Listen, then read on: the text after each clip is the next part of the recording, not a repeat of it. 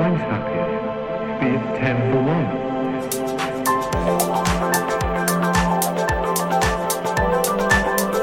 Друзья, всем привет! Это подкаст «Лучше, чем мы», а я Василий Сикорский, его автор и ведущий. Я работаю 15 лет в сфере детского образования, предприниматель, отец двоих детей. Здесь я встречаюсь с разными интересными родителями и яркими представителями сферы образования, тренерами, учителями, руководителями образовательных организаций. И мы ведем глубокие, честные диалоги о том, как растить наших детей.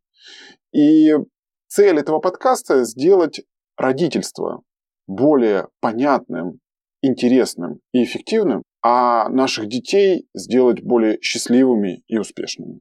Спасибо, что слушаете.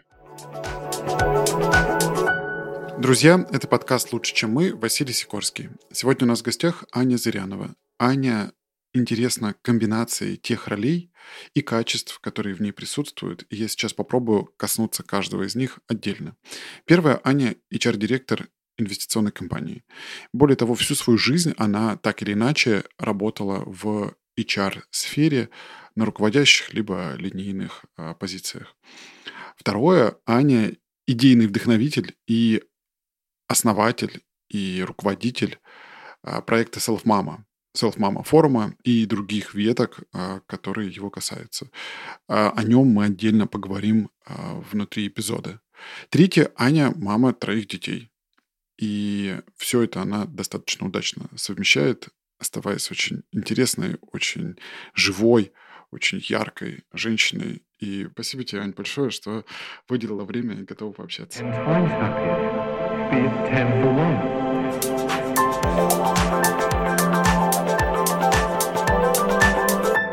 Смотри, вначале у меня такой классический, одновременно глубокий вопрос. Расскажи, пожалуйста, что оказало на тебя влияние, а, вот на ту личность, которая сейчас есть. Причем я хочу разделить на две а, личности. Та Аня, которая была вот условно в там, около 20 лет, а у тебя достаточно рано карьера началась, там, чуть ли не в школе ты уже какие-то деньги зарабатывала, потом вот как бы смело и быстро пошла в HR-стезю, а, и там была одна Аня. Сейчас Аня, у которой там трое детей, которая кучу всего пережила и так далее, это другая Аня. И вот я хочу понять, что повлияло на первую Аню, какие люди и события сформировали ее, и как потом эта Аня поменялась. Угу. А, да, Вась, спасибо. Это очень сложный вопрос, пожалуй, мне кажется, самый сложный, а, потому что, знаешь, когда идешь к психотерапевту, ты это все пишешь несколько дней на несколько листов, потому что а, действительно очень важно а, самому осознать и как-то отрефлексировать, что сделало тебя тем человеком, которым ты в итоге стал. А это люди, и жизненные события. Вот это прям очень такой терапевтический вопрос. И у меня, конечно же, есть э, как у человека с опытом психотерапии, как бы на него целые листы исписанного текста. И я туда, я туда дописываю разных людей, а, которые э, оказали такое, знаешь, такое значимое влияние. И если вот посмотреть, так оглянувшись, такие, знаешь, хеликоптер-вью, а что, собственно говоря, общего вообще у этих людей. И я могу сказать, что это те люди, которые на самом деле меня замечали. Замечали не в формате там «Привет, девочка, тебя зовут Аня», а в формате им было на меня не пофиг. И, э, ну, конечно, там первый, самый ранний детский опыт, это, конечно, родители, еще был какой-то доречевой опыт, то, что мы называем. И э, судя по тому, как я забочусь о своих детях, да, там, могу сравнить, у меня там трое, там, каждый раз я падала вот э, в, в, в этот новый опыт, а, у меня есть такое ощущение, что вот в этом доречевом периоде все было, все было хорошо. Угу. Вот. А, как знаешь, меня много держали на ручках, вот, пели мне песенки, всячески меня там, значит, э, демонстрировали мне не вербально, а через там тело, прикосновение, а, звуки голоса мамы, что, ну, в общем, что все, как это, я, я I'm safe.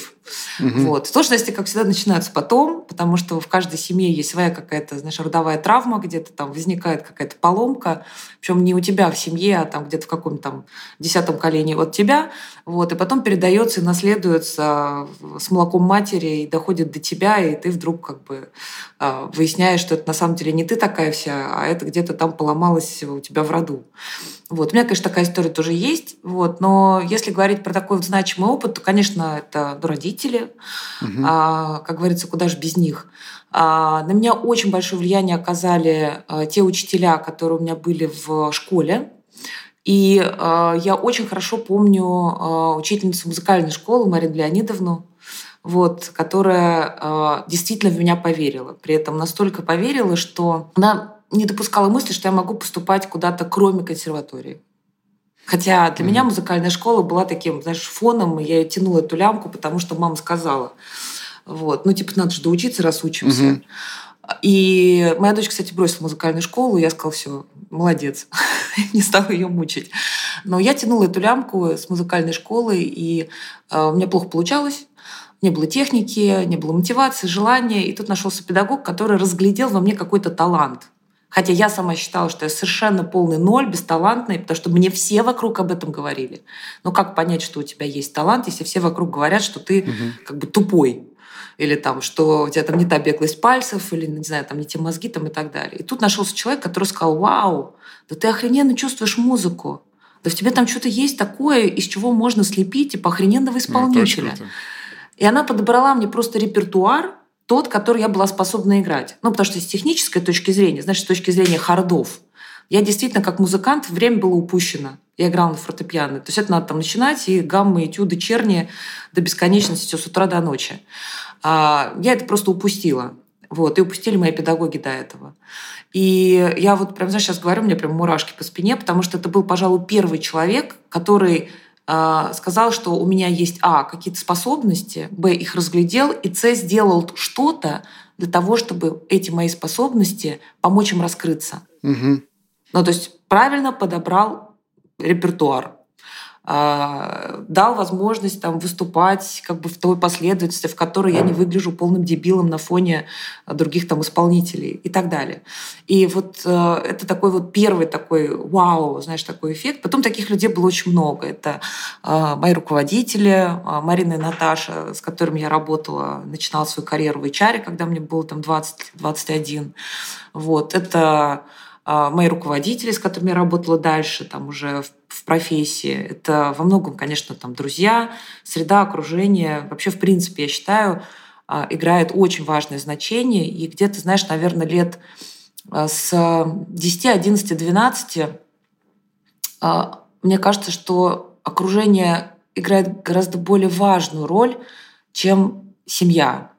То есть вот нам кажется, что ребеночек такой, знаешь, к нам прикрученный, мы вот э, за него ответственны, мы его кормим, поем, на родительские собрания ходим. Но на самом деле он отрывается в социум, и вот сейчас я понимаю, уже будучи взрослой женщиной со своими детьми, а, какой на самом деле шаг совершила моя мама в свое время, когда приняла решение там, выйти замуж за папу и приехать в Москву. Хотя у нее была прекрасная налаженная жизнь в Киеве, у нее было все хорошо. Она, по сути, как бы перевернула свою жизнь для того, чтобы нас, ее детей, запихнуть, знаешь, как бы в гораздо более светлое будущее. Угу. Вот. И это вот такой был, знаешь, э, тот самый значимый шаг, который происходит в жизни каждого человека, который э, сильно поменял твою э, дальнейшую траекторию. Вот, наверное, как-то так. Слушай, мощно. Угу.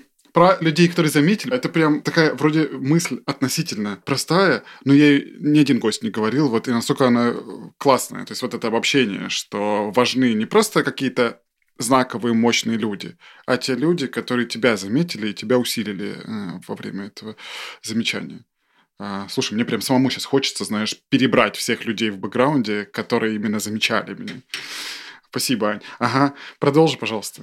А, ну вот, когда ребенок формируется, там, там, по сути, формируется личность. И самое сложное — это, знаешь, войти в контакт с человеком. То есть неважно, что ты ему говоришь, неважно, а, как ты говоришь. Важно, что ты чувствуешь в тот момент, когда с этим человеком разговариваешь. А дети, они, вы знаешь, мне кажется, как лакмусовые бумажки, они очень-очень-очень считывают фальш. Я была тоже таким ребенком. А еще есть чувствительные дети, у которых угу. это все возведено просто в куб, и э, они тебя за километр чуют. Да? То есть ты по-настоящему сейчас с ними, ты действительно заинтересован в них, ты действительно их видишь. Помнишь, как в «Аватаре» «Я вижу тебя»? Угу. А вот, или ты так, фуфоновый персонаж, который, значит, такой картонный, вот, который, э, значит, здесь где-то. И есть люди действительно с талантом, мне кажется, а, которые умудряются вот войти вот так в контакт с большим количеством детей. А, например, пришел тут мой ребенок, э, второклассник, и говорит, мам, я хочу пригласить нашу учительницу Наталью Владимировну на свой день рождения. И я вижу, mm-hmm. что он-то так говорит, что вот это человек, который его заметил, я вижу, что это человек какой-то вот, который он потом будет на таком же подкасте вспоминать. Угу. Потому что есть какой-то вот уже контакт, как вот, э, знаешь, хвостиками они там в аватаре соприкоснулись, вот что-то там такое уже происходит. И я этому, на самом деле, безумно рада. Потому что если я единственный человек, которому все хвостами прицепляются э, в жизни большого количества людей, то мне конец. Понимаешь? Вот, это во-первых. А во-вторых, э, мои дети не сейф, потому что дети должны как-то быть в большом вот, количестве взрослых, как-то с ними соединены. Я очень много усилий прикладываю к тому, чтобы а, у моих детей был большой как бы круг а, взрослых, на которых детям не пофиг, и взрослых, которым не пофиг на моих детей, а, для того, чтобы у них была вот, знаешь, такая устойчивость и ощущение того, что они плотно стоят, крепко стоят на земле, Потому что есть те, кто о них могут э, позаботиться. Это создает такое ощущение безопасности, угу. какой-то стабильности. Слушай, по поводу, да, а, окружения, я прям задавался этим вопросом, пытался понять, а как я, как родитель, могу влиять вот на то, чтобы вокруг моих детей было много вот таких важных взрослых. А, ну, не я а, вот был этим центром, а чтобы были, появлялись они. Потому что со многими людьми разговаривал, они говорят, да, вот они были разные. Там где-то учитель, где-то тренер, где-то там какой-нибудь в поход ходили с там друзьями родителей, еще чего-то. И а, мне одновременно вроде как и спокойнее становится от того, что не я один, и с другой стороны тревожнее. И такая у меня возникает, знаешь, э, ощущение небольшого страха от того, что я не контролирую это. То есть вот то, что ты сказала, что после 12 они зависят больше от окружения, чем от меня. Мне от этой мысли, когда она пришла первый раз в голову, мне немножко стало, ну так, знаешь, жутково. Думаю, блин, как же так? Может быть, все-таки нет, может быть, я влияю сильнее. Ну нет, это иллюзия, то, что там ты всесилен и влияешь на это. Я вот думаю, как я могу, что я могу делать для того, чтобы этих людей больше появлялось в жизни? Вот какой э, моих детей какой у тебя ответ на это?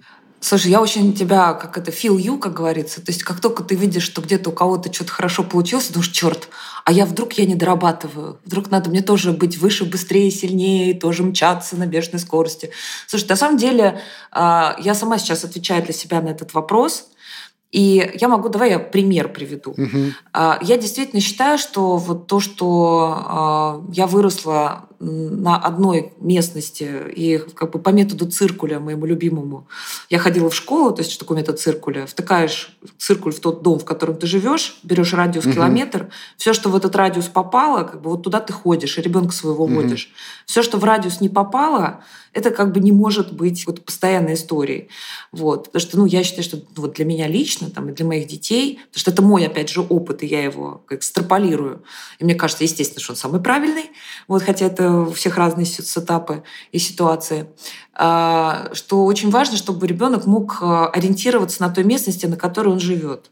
Знаешь, и травинка, и лесок в поле каждый колосок. Угу. Да? То есть, когда ты знаешь каждую дворовую кошку, как зовут, сколько их во дворе, у какой нет хвоста, какой алкаш в каком подъезде живет, э, как зовут соседей.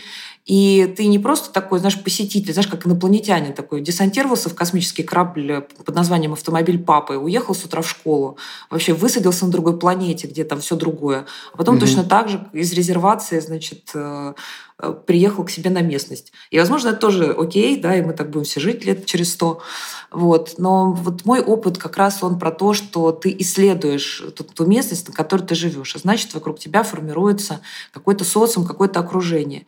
И когда у меня ребенок пошел в школу старший, а, для того, чтобы вот сформировать вокруг него там круг друзей, людей там, и так далее, мне пришлось приложить определенные усилия, да, потому что все вот, знаешь, в свои капсулы залезли, там, на свои планеты улетели, там, кто в офис, кто в другой район, кто куда. Сейчас гораздо меньше стало вот этой возможности для такого, знаешь, медленного, вдумчивого такого смолтока. Вот все детей поздавали, не поздоровавшись друг с другом, разбежались. Вот. Я на самом деле э, сколотила из ребят э, банду. вот. Записала всех значит, на дзюдо, подговорила всех родителей, чтобы они все дружно значит, пошли в одну секцию. Вот. К этому пришлось приложить определенные усилия. Там, э, с одной мамой мы взаимодействовали через няню, потому что у нее был третий ребенок, а у меня первый. Я еще гуляла с своим ребенком сама, а она уже наигралась в это все и понимала, что это. есть вещи важные, есть второстепенные. Погулять и няня может. Вот. И сейчас я просто мама того самого третьего ребенка. И точно так же, значит, у меня делегированы не самые значимые э, вещи. Вот, извини, сбиваюсь с мысли. Об этом мы а, поговорим еще. У меня есть вопрос на эту тему, да, так тебе. Да. Я к тому, что ты все равно вкладываешься в тот нетворк, который вокруг тебя формируется, угу. и формируется у твоего ребенка. И так как дети очень чувствуют, я вижу это вот по чувствительному старшему ребенку, а, они чувствуют любую фальш, и если вот ты в коммуникации с этим человеком не окей, если у тебя с ним нет какого-то коннекта, теплого контакта, дети это чувствуют, и они очень фильтруют. То есть когда у нас начинается там какой-нибудь, мы собираемся с подругами за круглым столом, у нас начинается, знаешь, такого тысяч, тысяч, тысяч, куча всего, там mm-hmm. нам нужно обсудить, у нас тут, и у нас такой прям, тут, знаешь, мне кажется, можно костер жечь. Mm-hmm. У меня и дети, как бы, знаешь, они своих детских вот сползаются, и они как будто вот к костру греться приходят. То есть им вот надо прикоснуться к этому, вот тому, что сейчас здесь происходит. А когда у меня рабочие зумы или там, знаешь, какие-нибудь там а, встречи в переговорках. Это такая очень рафинированное такое, значит, общение по делу, без коннекта, без подключения. Вот, конечно, к такому никто присоединяться не хочет. Ну, не знаю, когда там пришел какой-нибудь мастер стиралку чинить, там, ну, как бы я же тоже с ним взаимодействую. Но это совсем не то, что вызывает э, у человека маленького э, желание к этому как-то подключиться. Поэтому, если там отвечать на твой вопрос глобально, да, то начинать от себя и со своего окружения, со своего нетворка. А э, очень сильно влияет э, то, где ты живешь. Угу. Очень сильно влияет.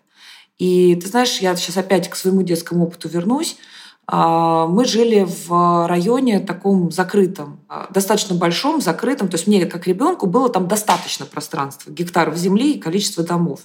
А, но там люди селились по определенному признаку. Ну, как вот было в советское время. Да, там это поселок инженеров, это Наукоград. Вот у нас был как бы город, э, городок, э, я не называла это даже микрогородком, это скорее район в Москве, вот, который назывался Генералки.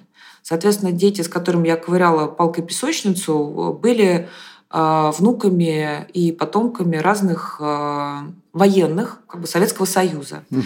И это уже сразу изначально задавало определенную планку там, уровня образования, уровня воспитания. Там каждый ребенок играл обязательно на каком-то музыкальном инструменте. Потом я, когда уже э, как это вышло из рафинированной тусовки в большой мир, узнала, что, оказывается, не у всех так. Вот.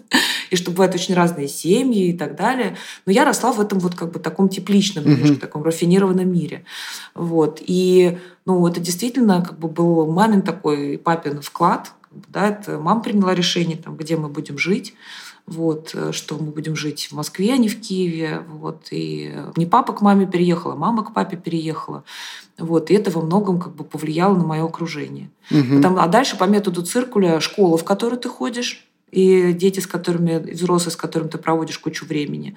Вот это, пожалуй, важные такие поинты, которые ты сам плетешь эту сеть паучью, сеть этого нетворка, а дети потом как бы туда встраиваются. И сейчас у меня есть а, а, очень классная компания, очень классная подруга с детьми похожего возраста. Это же очень сложно найти тусовку, в которой тебя не бесят чужие дети, тебя не бесят чужие мужья, 100%. тебя не бесят чужие жены. Понимаешь, это ну, вообще mission impossible практически.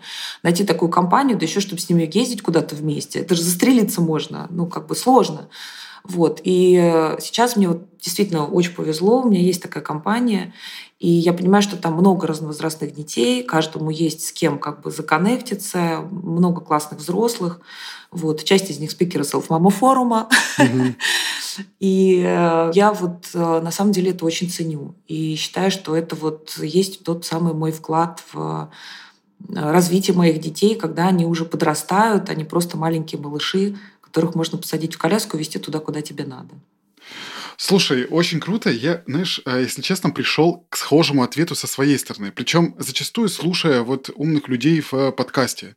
А, потому что, ну, когда становится тревожно, то, э, знаешь, я понял, что, ну, ответ, в общем-то, достаточно простой. Будь сам молодцом и живи классную, интересную жизнь. Тогда а, люди вокруг тебя они будут классными примерами для твоих детей, и они, возможно, а, ну, будут теми самыми а, важными взрослыми и научат детей правильно выбирать а, правильных взрослых и нужных взрослых, и делать вот этот самый коннект, который ты говоришь. Место для жизни тоже, да, тут полностью разделяю. Скажи, немножко еще забегу, точнее так, отмотаю назад и спрошу вот про все вот это, про тот э, микрорайон, в котором ты жила, про там, те вклады родителей. Вот в итоге, как тебе кажется, какая ты в итоге, или какие ключевые вот э, именно родителями или там окружением заложенные качества в тебе проявлялись потом? Что характеризовало тебя больше всего? Вот я сходу, например, то, что я э, смог из разрозненных кусочков про тебя, мне кажется, что ты смелая была и такая как бы шла куда угодно, ну там типа не парясь, э, вот, и была готова брать любой опыт. И хорошо, э, ну, умела э, выстраивать как раз вот взаимодействие с разными людьми. Ну, как мне считалось, по крайней мере, из того, что было в начале твоей карьеры, жизни и так далее. Э, потому что разные сферы, э, ты была супер юная, когда шла в какие-то там большие истории. Вот как тебе самой кажется, вот если родительский вклад и вклад окружения, он каким образом на тебя повлиял? Ты какая э, стала, если можно ответить на этот вопрос? А, да, это спасибо, Вася. Еще один, еще один сложный вопрос. Ты знаешь, знаешь, э, я сейчас обращусь опять к своему угу. материнскому опыту. Я смотрю на своих детей, которые три совершенно разных человека. Вот вообще разных. И я понимаю, что э, вклад генетики, а это родители, и даже не только родители, это бабушки, дедушки, пра-пра-пра-пра-пра-пра-пра, очень-очень важен, гораздо важнее порой, нежели окружение. Ну, помнишь, как у нас в, на уроках биологии нам показывали одуванчик, который растет под елкой, и одуванчик, который угу. растет на поле. Вроде оба одуванчика, только один хилый, другой как бы большой, крепкий. Вот на нем оба одуванчики. То есть они не станут какими-то вдруг другими какими-то цветами от того, что под елкой растут, и елками не станут. И я считаю, что э, я сдала, естественно, огромное количество генетических тестов, потому что я люблю в это все играть. Мне действительно очень интересно, там, что человек формирует, потому что там люди в какой-то степени моя профессия. А, и я понимаю, что вклад генетики в то, какой я стала, пожалуй, самый важный. Угу. Потому что ты сначала сдаешь генетический тест, получаешь там какой-то профиль свой, а, в том числе поведенческий, предопределяется генетически наличием разных а, способностей генетических передавать, сохранять и накапливать разные гормоны, которые влияют на наше настроение, там дофамин, адреналин, серотонин, там еще разных комбинаций. А, а есть э, огромное количество психометрических тестов, которые я за свою жизнь прошла, а, пробую сначала на себе, а потом уже передавая это в организацию для того, чтобы а, понять, как это будет э, работать. То есть я все тестировала на себе. То есть, как ты понимаешь, за свою профессиональную карьеру я прошла просто огромное количество всевозможных тестов. Угу. И когда ты видишь, что то, что написано у тебя в генетическом профиле, вполне себе медицинская история, и то, что у тебя написано в профиле какого-нибудь опросника, в отчете по какому-нибудь опроснику, совпадает, угу. ты понимаешь, что, как бы, ну, наверное, все-таки это больше генетика, нежели окружение. Угу. Поэтому спасибо, как говорится, родителям, которые выбирали себе там правильных партнеров, спасибо бабушкам и дедушкам, которые тоже выбирали себе правильных партнеров, э, и всем моим пра пра пра пра пра пра пра вот так ответила на этот вопрос. Угу. Слушай, ну, в какой-то степени тоже, знаешь, одновременно и расстраивающая, и успокаивающая информация. Типа, не парься, знаешь, все равно ты уже все сделал, и там тот генетический вклад, который там мог а, передать, ты передал. А, вот. А, окей, слушай, если сейчас перейти немножко, да, в сторону вот родителей и их вклада, в целом, как ты считаешь, э, в чем функции родителей а существует ли там для тебя какой-то образ, что такое хороший родитель? И как выглядела у тебя эволюция принятия неидеальности себя как родителя от ребенка к ребенку? Угу. А, Вася, спасибо. А, это еще один прекрасный и очень сложный вопрос. А, ты знаешь, для меня вопрос про идеальность родителя и вообще идеальность чего-либо, а, он, знаешь, так прям как-то ножом по сердцу. Я считаю, что в мире вообще не существует ничего идеального. То есть даже идеальный метр находится только в палате мира весов. Идеальный килограмм, то есть если ты пошел на рынок, купил помидоры и думаешь, что у тебя там идеальный килограмм, иди сходи в палату мира весов, сравни с оригиналом и поймешь, что даже килограмм с рынка не идеален. Поэтому вот это стремление как бы к идеальному идеалу а, очень сильно разматывает нас, тревожных людей. Угу. Я тут недавно слушала а, одного умного человека, нас был там в сообществе селфмамы лекция про эмоции, про эмоцию страха. И, в общем, я запомнила, что в популяции человеческой примерно, примерно 65% людей тревожных. А это значит, что если ты... Ну, потому что так нужно было для выживаемости вида. Угу. Если бы там все были нетревожные, там, мы бы, не знаю, сожрали бы какие-нибудь ядовитые грибы, там, прыгнули со скалы и перестали размножаться. Погибли бы как вид. Поэтому это эволюционно обоснованная история. И есть обратная сторона вот этой тревожности. То есть для выживания человеческого вида это полезная была как бы такая фича.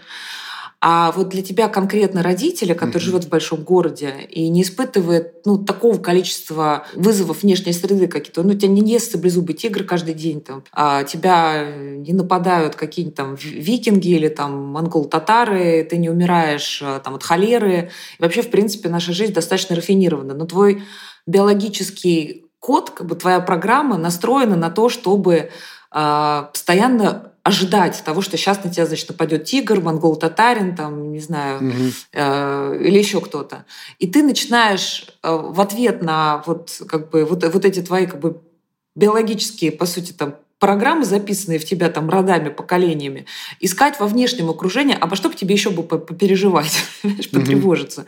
И мне кажется, вот эта попытка а, сформулировать некого идеального родителя, она как раз эти тревоги плодит и множит. И тут, знаешь, я сначала думала, что вот зачем нам пишут про это, значит, идеальное материнство, вот это вот э, реклама майонеза, где, значит, папа такой причесанный, красивый, а не в трусах и алкоголичке, там мама такая, значит, в передничке с укладкой на мейке, на каблуках цокает по кухне. Вот. Опрятные дети, которые там, знаешь, не орут, не дерутся, там, ничего не разливают. Вот. Слушай, и все они точно, сидят и сосиски... Точно, точно. Знаешь, сосиски майонезом поливают. И ты на это все смотришь и думаешь, смотришь потом так вот оглядываешь на свою кухню и думаешь, да твою ж мать, как бы, вот у людей, а я, значит, теперь по сравнению с ними вообще двоечница. И это на самом деле самое ужасное, угу. что вообще может быть, когда тебе транслируются всякие образы извне, вот этого идеального идеала, до которого ты не дотягиваешь. А твоя тревожная программа, она тебе все время значит, подпихивает вот это, а может, надо было так? А может, лучше вот все-таки переехать? А может, надо было ребенка в другую школу отдать? А правильно ли я ему подгузники купила? А может быть, нужно было синий трактор, а не красный? То есть вот это же, понимаешь, как бы у тебя угу. голоса в голове, которые постоянно, постоянно звучат. Не потому, что ты какой-то там непроработанный психотерапевт, хотя и это тоже может быть, а скорее потому, что, ну, вот такие вот мы, как бы там, двигающие человечество к прогрессу, тревожные люди, ну, чушь поделать. Вот. Такое тоже бывает. И я думала о том, что первичнее. То есть вот это наш э, запрос на постоянно вот это, обо что бы нам еще потревожиться, потому mm-hmm. что мы так устроены. Или все-таки э, сначала как бы контент goes first. Мы об него ранимся и потом погнали. Mm-hmm. Вот. Я пока ответ на этот вопрос не знаю. Поэтому про идеальное родительство я тоже к этому стремилась, отвечая на вторую часть твоего вопроса. А, у меня тоже была попытка соответствовать идеальной картинке. А, при этом эту идеальную картинку, не осознавая того, я брала из а, медиа. Ну вот реклама майонеза тебе для примера. Ну как бы ты же эту рекламу майонеза смотришь там с рождения практически. Вот как там мультики про черепашек ниндзя mm-hmm. там были там с перебивками рекламными. Вот с тех пор ты помнишь, что семья это мама, папа, значит, умытые дети. И не забываем про майонез. А когда ты вот становишься взрослым, ты как бы вот эти вот образы, они откуда-то, значит, выплывают и начинают тобой, тобой руководить. Вот, поэтому я действительно считаю, что тот контент, который там потребляют дети, и мы там действительно формируют нас гораздо сильнее, чем нам кажется, угу. ну, начиная с определенного возраста. Вот. И про идеальное родительство я вообще считаю, просто даже термин надо такой забыть. Родительство бывает разным. То есть можно было написать книжку «Как стать идеальной матерью». Блин, ну ее уже уже 20 раз написали. Просто каждая пара, там, мама-ребенок, мама-папа ребенок, это настолько уникальный компот, из генов, обстоятельств, там, не знаю, под елкой ты растешь как одуванчик или в чистом поле, что невозможно придумать единый рецепт для всех. Но как бы единый рецепт в итоге сводится к тому, люби ближнего своего. Понимаешь, угу. вот он тебе рецепт. Его написали уже, как бы называется, 10 заповедей. Вот. Э, как бы, но если каждую из них расшивать там, до состояния молекул из серии «В какой садик ребенка отдать», Потому что можно, да, как-то угу. дерево раскрыть шире. Вот, то там такое просто количество выборов, э, что, мне кажется, ни одному нормальному человеку э, за свою жизнь не осилить. Поэтому э, я, честно говоря, подзабила просто на то, что вот оно как-то вот будет, знаешь, it happens. Вот. И дети мои как-то вырастут. И меня действительно очень утешает мысль про то, что генетика сильно влияет. И сейчас много очень исследований на эту тему, как передается там генетический там, характер, способности и так далее. А, и я думаю, что мы вот лет через 50 увидим какую-то революцию в этом отношении. Было бы, конечно, интересно пригласить человека, который в этом разбирается не так поверхностно, как я. Вот, я с удовольствием послушаю подкаст с ним, который, возможно, ты сделаешь. Я подумаю, да. Слушай, а получается, ну вот а, по поводу тревожности, понимаю, я причем, знаешь, ты говорила, я такой думал, интересно, а среди женщин отличается вот процент это, то есть две трети и третьих я действительно от тебя в первый раз слышал, мне кажется, где-то писала об этом, возможно, после вот этой лекции. И да, у меня жена все время ржет, говорит, что да, если бы не мы тревожные, то вы бы все сдохли, не тревожные. То есть, э, поэтому, говорит, вообще, мы обязательно нужны. И когда я ее упрекаю, что она чересчур парится по какому-то поводу. И а, вот я думаю, интересно, у женщин выше этот процент, потому из-за того, что, опять-таки, эволюционно им важнее быть тревожными или ниже. Ну ладно, это досужие такие рассуждения. А вот как у тебя у самой, то есть как будто ты сейчас, да, научилась, ну или, по крайней мере, не знаю, теоретически или практически научилась работать вот с этой тревожностью. То есть у тебя эволюция произошла. Что тебе помогло в этом процессе? Как, ну, в какой момент там тумблер стал переключаться? Ты знаешь, мне кажется, я не перестала быть тревожной. Я такая же, как и есть. Знаешь, моя прошивка не перепрошилась. Как бы. Мне, знаешь, не установили iOS на Windows. Я все тот же как бы Э, то, что, что было в самом начале. А, то, что мы делаем с собой в течение своей жизни, мы на самом деле учимся управлять вот этим вот своим как бы генетическим э, кодом, который в нас заложен. То есть просто можно тревожиться и сразу, ты знаешь, так на всех выплевывать и выплескивать, и тогда всех просто замучить и себя в первую очередь. А можно с этим поработать угу. и э, поймать вот ту точку, в которой есть вещи существенные, угу. которым имеет смысл париться, а есть вещи несущественные. Вот несущественные сложить в корзиночку, отнести их в психотерапию, я не знаю, к подружкам. У всех своя психотерапия. Вот у меня у папы детей как бы психотерапия с пацанами там в деревне, там охоты, рыбалки, вот это все. Как бы у всех свои формы. А вовремя отловить момент, когда у тебя уже полна коробочка тревожащих тебя мыслей и решений, сложить это все куда-то и отнести специально обученному человеку, который с этим что-то сделает. Угу. А есть вещи, по которым тревожиться полезно. Ну вот э, для меня, например, э, таким вопросом является э, такие, знаешь, судьбоносные решения. Там, типа, кто в какой стране живет, И, конечно, ты переживаешь по этому поводу вполне себе логично, там, да, как там будущее детей, а там тра-та-та.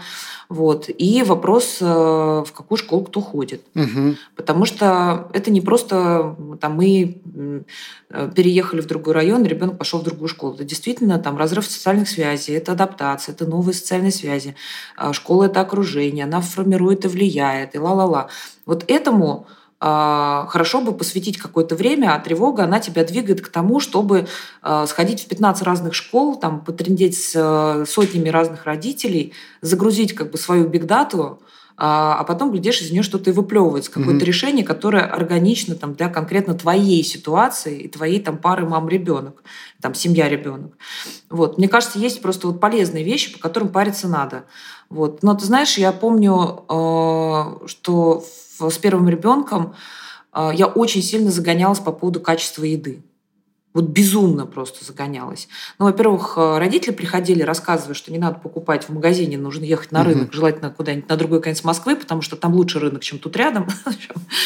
Вот, э, родители, знаешь, у тревожных родителей рождаются тревожные дети. Mm-hmm. То есть, как бы, я и так тревожный, еще родители тебе приносят, и вот и мы по кругу погнали. А, и я очень сильно парилась, начиталась разных статей, а, посмотрела книгу про там сахар, который везде добавляют, про там генно-модифицированные всякие продукты. И я настолько себя загнала, что условно там варя ребенку суп, а, мне казалось, что я сейчас его буду вообще кормить отравой. Угу. И я просто в какой-то момент поняла, что ну, как бы я что-то вот уже вообще перезагналась. Вот, конечно, важно, что мы едим, но если ты вообще паришься на эту тему, выбираешь продукты, не жрешь фастфуд и не кормишь ребенка дошираком, ну, как говорится, то все в порядке. Угу. Можно, конечно, там сильно заморочиться там, по поводу всяких разных там диет, БАДов, нутрициентов и то, что сейчас вот модно у нас в нутрициологии. Э, пожалуйста, как говорится, feel free. Есть у тебя силы, время этим заниматься, занимайся. Вот. Но я считаю, что есть вещи для меня лично, да, опять же, я с этими всеми дисклеймерами, а, как бы поважнее. Если у ребенка там аллергии или какие-то там пищевые особенности, а такие дети есть. У меня есть подруга, у которой у ребенка фенилкетонурия. Ребенок не может потреблять больше энного количества белка в сутки. И мама каждый день за ним ходит и записывает, сколько он белка съел. Вот. И дает ему аминокислотную смесь, потому что ребенок растет, ему нужны, как бы, нужны белки для строительства организма, но в расщепленном виде. Так вот, там, конечно, вся жизнь отдана а, тому, что ребенок ест, угу. добыванию правильных продуктов. И мама сама стала вегетарианкой, потому что семья их живет, вот а, все положено на алтарь там, правильного питания ребенка. Потому что если ребенок питается с этим диагнозом неправильно, то а, наступают необратимые последствия для мозга. Он становится олигофреном. То есть есть такая вот как бы история. Поэтому для кого-то будет важно там питание, для кого-то будет важна школа.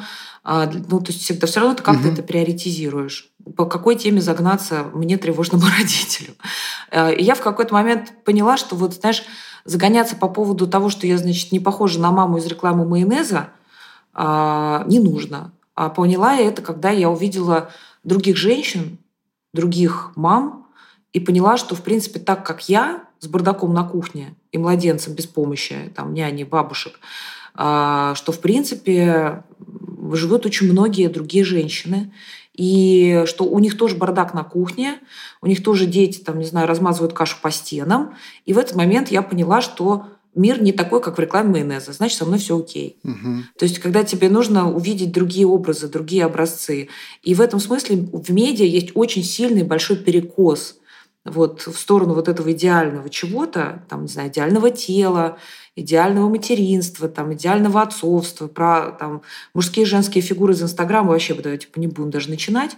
Вот, э, какому количеству людей это как бы порушило, немножко значит, в другую сторону нагнуло картинку реальности. Слушай, вот. so true, so true. Э, мы, мы, мы с женой э, ссорились. Одна из частых причин была ссор в том, что э, я, она стремилась убираться. Он, знаешь, после брака, он, первые годы, типа, она стремилась, гости приходят, нужно, блин, убрать всю квартиру.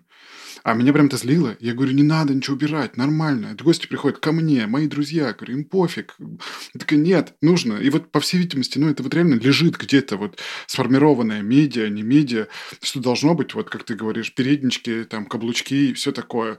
Я говорю, не трать на это, Это время. прошивка, да. Да, почитай, расслабься, отдохни, как бы выдохни. Но не надо убираться. Вот не нужно делать этого в доме. Это вот прям тяжелая штука. Слушай, а сейчас подытожив то, что ты сказала, что, как для меня это э, звучит? Первое, что с тревожностью в целом, ну, она не излечивается. То есть она существует, просто ты в какой-то момент учишься ее замечать и как-то раскладывать ее на разные коробочки. То, что важно, то, что не важно. А, И вот это значимый момент, который позволяет тебе уже как-то правильно управлять своей жизнью. А значимые э, моменты, которые вот конкретно в твоем случае ну, видятся правильными, это э, там место для жизни, это выбор э, школы, э, что-то еще может быть, что вот какие были точки, которые ты считаешь, ну, оправдывали твою тревожность, твой там экстра фокус внимания. А, Ты знаешь, э, наверное, это еще а, развод, потому что знаешь, в жизни происходят разные вещи. А, Не то чтобы ты там это как-то планируешь, просто оно происходит и становится очень важным и знаковым событием, которое требует адаптации от всех, Мгм. от тебя, от детей, потому что это полное изменение такого жизненного сетапа.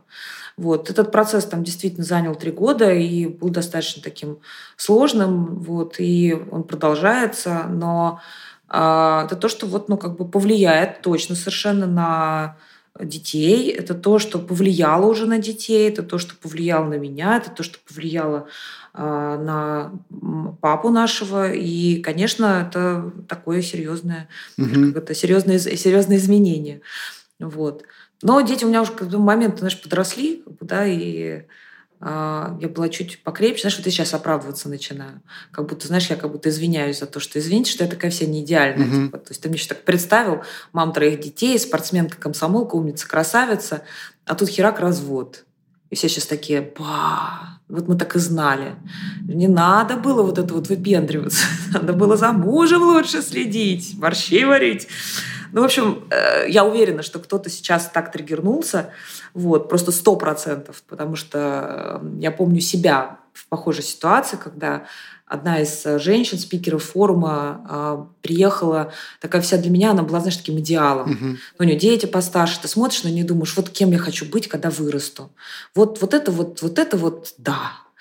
А, а потом она со сцены говорит, вы знаете, вот как бы мы с мужем развелись. И у меня прям такое, знаешь, все внутри такое, «Фух, как? То есть, знаешь, все-таки, ну, все, знаешь, идеал не настоящий, типа, пошли дальше, неинтересно Мгм. дальше слушать. Вот, поэтому это то, что действительно повлияло, вот, это то, что портит картинку там идеальности, вот, но, знаешь, как эта жизнь идет своим чередом, в ней есть разные как бы, этапы, обстоятельства, и это такая тоже вот сейчас важная знаковая история, которая повлияла на всю-всю-всю семью и требует большого-большого процента адаптации. А, И на фоне вот этого всего, знаешь, выбор школы, он как бы меркнет. То есть, знаешь, все как бы относительно. Это как моей подруги с сыном фенилкетонурийцем. а, Еда является самым главным, все остальное второстепенно. А, Потому что такой сейчас жизненный этап. А у меня вот как бы там были школы, сейчас вот эта ситуация, потом, наверное, будет что-то другое. Вот. По приоритетам. Слушай, ну мне кажется, мы с тобой, да, только что обсудили и доказали, что идеальности не существует. Поэтому как раз мне кажется, видишь, я а, наступаю на эти грабли, мне кажется, не первый раз, когда представляю а, Костя и накладываю на него как будто дополнительную ответственность, знаешь, представив его. Не-не-не, Вась. Это, на, слушай, это же это окей. Это меня еще на тренингах учили, когда я уч- там, училась там, э, на тренинге Train the Trainer, вот, что для того, чтобы тебя аудитория слушала, ты должен выйти как бизнес-тренер, которому все говорят, а ты что нас тут точишь, ты сам ты вообще кто? Мгм. Вот. э, А у тебя другие скиллы, Мгм. да, людей модерировать. Э, И тебе обязательно кто-нибудь в аудиторию что-нибудь вот такое скажет. Поэтому ты выходишь и сразу себя ставишь на пьедестал, вспоминая все свои регалии, дипломы, победы и так далее. Там, знаешь, я еще топ-100, HR России, бла-бла-бла. То есть когда... Тогда люди тебя слушают. Мгм. Знаешь, Поэтому в самом начале это окей, как бы там представить спикера и себя, чтобы человек, который вот, ну, пришел и потратил время, он сказал, о, интересно, а что там, а что там, что там? Вот, если ты просто скажешь, ну, просто Аня Зарянова живет в Москве, вот как бы у нее трое детей, типа, погнались. Такие, что кто это такая вообще? Угу. Вот, поэтому нормально. Если говорить про вот, ну, как бы мой опыт трансформации, а, я как супер тревожная мать, конечно, начиталась, как правильно детей воспитывать. И я помню себя, которая машет карточками дома, значит, э, с буквами uh шестимесячному младенцу, который еще даже не сидит. Потому что где-то я прочитала и посмотрела видео очень убедительное с исследованиями, доказательствами. Это вопрос про доказательность. Значит, доказать может что угодно, любые исследования можно притянуть по что угодно, как про, так и контра. Исследований просто миллиард, и они все будут как бы научными, ла-ла-ла, доказанными и с публикациями. Вот. Э, и, конечно, я начиталась вот этого всего и решила, что если я сейчас значит, не выучу с ребенком буквы, вот, он у меня вырастет дебилом, и я буду плохой матерью. Вот. А потом, конечно, до меня там дошло, что не это важно, что вот этот упорный интеллект, как бы он а, переоценен, что вообще, в принципе, профессии, которые будут у наших детей, они еще даже не появились. Это очень сложно понять. Ты говоришь, да-да-да, не появились, но все равно на дополнительную математику mm-hmm. мы запишемся. И на английский, и на французский, еще на что-то. Вот, и на танцы. А, поэтому я потом уже прочитала про вот эти сенситивные периоды, про то, что там в разном возрасте разные как бы, вещи для ребенка важны, что нужно развивать там чувственный опыт, эмоциональную сферу, а не только фигачить цифры и буквы. Но это было все позже. И э, ты знаешь, мне кажется, вот мой старший сын стал таким моим лучшим э, тренингом в этом смысле, потому что бывают дети такие, знаешь, послушные, где посадил, там и сидит. Что дал, то и ест. Э, у меня дочь такая там была пока подростком не стала, а, куда, значит, приткнул там в какую секцию, туда и ходит. Как бы. Ну, то есть ей, может, не нравится, но она это бурно не заявляет. А старший сын, он на все реагировал очень бурно. То есть а, я получала очень быстрый фидбэк на любые свои действия. Его невозможно было запихнуть куда-то там на кружок или секцию, если ему там угу. было не окей. А, ему невозможно было накормить чем-то, что он есть не хочет. То есть вот эти все мои попытки идеального такого, знаешь, вот я же книжек начиталась, надо есть брокколи. Понимаешь, а ребенок у тебя брокколи плюется на 3 метра. Вот. У меня вся кухня была заплевана этим брокколи. А, а с младшим можно было спокойно, знаешь, там подмешать куда-нибудь и, и норм. Вот. Со старшим вообще это все не прокатывало. И я очень благодарна своему старшему сыну, потому что он был таким, знаешь, зеркалом, об которое э, разбивались мои иллюзии идеального mm-hmm. материнства. Он мне все время давал очень честную обратную связь. Он просто верещал так, что невозможно было его каким-то образом, знаешь, вот э, в своей воле подчинить. Вот, потому что его, как эта воля оказалась э, сильнее. Я ему очень благодарна за этот честный фидбэк. Он продолжается до сих пор. Вот, наша сейчас последняя дискуссия – это сколько можно смотреть в телефон и что там смотреть. Это постоянный дизрапт. То есть этот ребенок растет, и он постоянно с тобой находится в споре коммуникации. И в какой-то момент я понимаю, что у меня уже заканчиваются аргументы, и ребенок, в принципе, прав. Угу. Вот.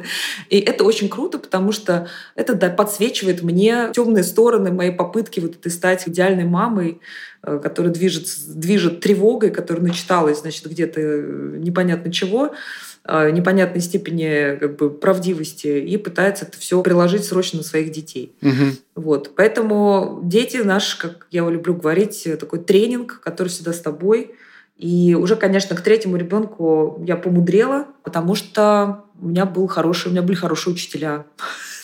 Старшие два. Да, да, да, старшие два были хорошими учителями. Угу. Слушай, вот это на тему генетики тоже, знаешь, э, э, у меня наоборот как раз вот послушный ребенок, у меня первый старший, не знаешь, а второй ребенок, он как раз вот как твой старший. То есть он с самого рождения очень хорошо понимает, что ему надо, что не надо. И я поражаюсь, как это работает. И вот со старшим послушным у тебя возникает иллюзия, что ты такой как бы классный родитель, который сделал классного ребенка, знаешь, и у тебя эго а, возникает, и вот некое а, свое ощущение того, Ну, как бы, естественно, мы просто очень вовлеченные родители и все такое, поэтому вот он у нас и сидит, и ест то, что говорят. А нет, он просто такой, нам повезло, как бы, знаешь. А второй рождается, и такой прям мощный щелчок по носу. И он говорит, нет, вообще дело не в вас, вообще не в вас. И, ну, мы иногда думаем, что если было бы наоборот, может, второй бы и не появился, знаешь, потому что настолько, настолько прикурить он дает. Поэтому тут, да, и с одной стороны, это очень круто, он тебя сразу же отрезвляет и вот дает эту честную обратную связь, но, блин, это сложно. Я вот представляю, как тебе... Причем у тебя маленький, по-моему, а, маленькая разница между первым и вторым ребенком, да? Там... Да, два года. Вот, два вот, года, вот. Да. И да, непросто. Вот я прям ставлю себя на твое место и понимаю, что там он дал тебе прикурить, будь здоров, а, со всеми своими честными Да, и, и, и продолж, продолжает это делать. Я просто по-другому к этому теперь отношусь, э, действительно по-другому. Мгм. И э, глядя на других своих двух детей, я просто понимаю, что у меня как бы есть э, первый, знаешь, как я это называю, экспериментальный вариант ребенка в виде старшего. Вот, а на нем опробованы все как бы приплуды материнства, родительства, образования и куда я там еще пыталась его запихнуть, я на нем даже как это тестирую, тестовый образец. Вот. А другим просто, а другие просто спокойно живут, потому что мать до них не докапывается Да. своими приблудами. Мать устала уже на старшую, к вам уже не пристает. Но зато, зато мы оттестировали какие-то вещи, там, да, вот как бы старший как первопроходец, там, вот я теперь знаю, что вот к этому тренеру по дзюдо надо идти, а к этому не надо, Мгм. потому что у меня был опыт взаимодействия со старшим ребенком, и я понимаю, как это работает. Вот, э, вот на там, этом инструменте там нормально, потому что это удобно, да, вот Мгм. там, когда к тебе приходит там тренер по дудке, и ты там подудел на флейте. А вот на рояле вот эти все, которые надо за собой таскать все время, вот это нам не надо. Ну, то есть какие-то вещи, они, как, знаешь, материнская мудрость через эмпирический опыт уже на следующих детях э, ты какие-то вещи просто тупо не делаешь. Ну вот мне кажется, что э, ему конкретно, вот как старшему, э, скорее даже повезло, что вот у него есть э, навык такой крепкой брони и защиты от э, вовлеченного родителя, который позволяет ему... Это идеально. Защита от вовлеченного родителя. Да, да, да. И вот э, поэтому он как старший не понесет, ну, точнее, он точно понесет в себе что-то, но этот багаж хотя бы он как-то проконтролировал своими границами, знаешь, своей защитой э, того, что мы ему передаем. А, слушай, а вот можно тогда сразу же, э, раз ты коснулась э, тренинга детьми, мне очень нравится твоя концепция и твой этот термин э, про тренинг детьми. И в целом, немного шагну в сторону э, э, мам, работодателей и там селф-мамы в целом, ее концепции. Расскажи, пожалуйста, что ты вкладываешь в тренинг с детьми, почему это важно, и как бы, чему учат нас наши дети, на твой взгляд? Ну, давай я, да, начну, как это всегда, издалека, эм, как э, профессионал в, по, людям. Мгм. Люди – моя профессия, как я люблю говорить.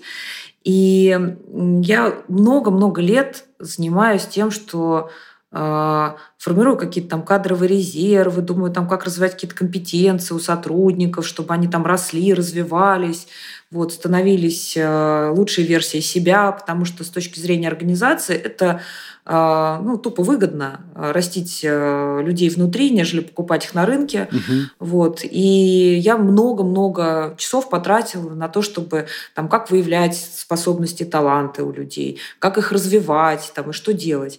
И знаешь, все умные книжки пишут, а тут еще и личный опыт подсказывает, э, док- доказывает это, что люди развиваются только оказываясь в какой-то ситуации, которых к этому развитию толкает.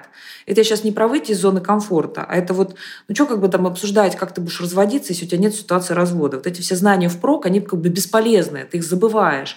Это как английский, который, если ты не используешь, как бы, то он у тебя забудется.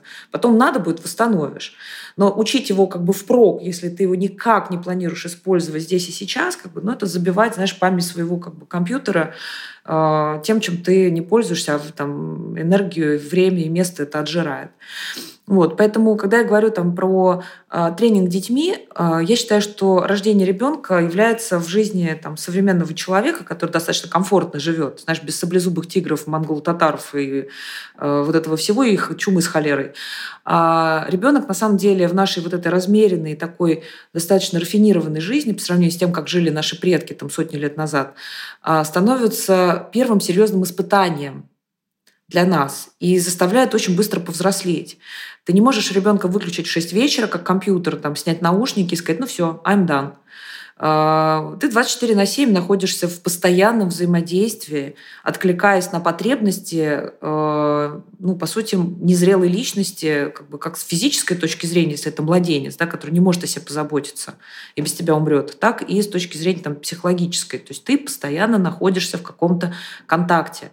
А, с учетом того, как мы сейчас много смотрим в экраны телефонов и общаемся там, в формате 2D, а не в формате 3D, а, понятно, что для многих это становится таким первым опытом такого большого количества вот этих вот коммуникаций, итераций, взаимодействия вообще с другим живым человеком, который вот тебе постоянно выдает какую-то обратную связь. Там, ну, как младенец, там, угу. да, только ты что-то не то сделаешь, там он сразу пищит. Иногда просто так пищит, иногда орет.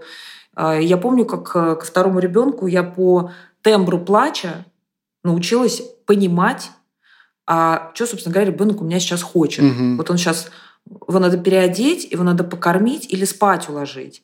С первым ребенком для меня все вот эти тембры плача это было а, одинаковое вот это со вторым ребенком, наслушавшись старшего и научившись сортировать как это, знаешь, я оттренировала свои сигналы мозга, проложились, значит, дорожки между э, нервными окончаниями.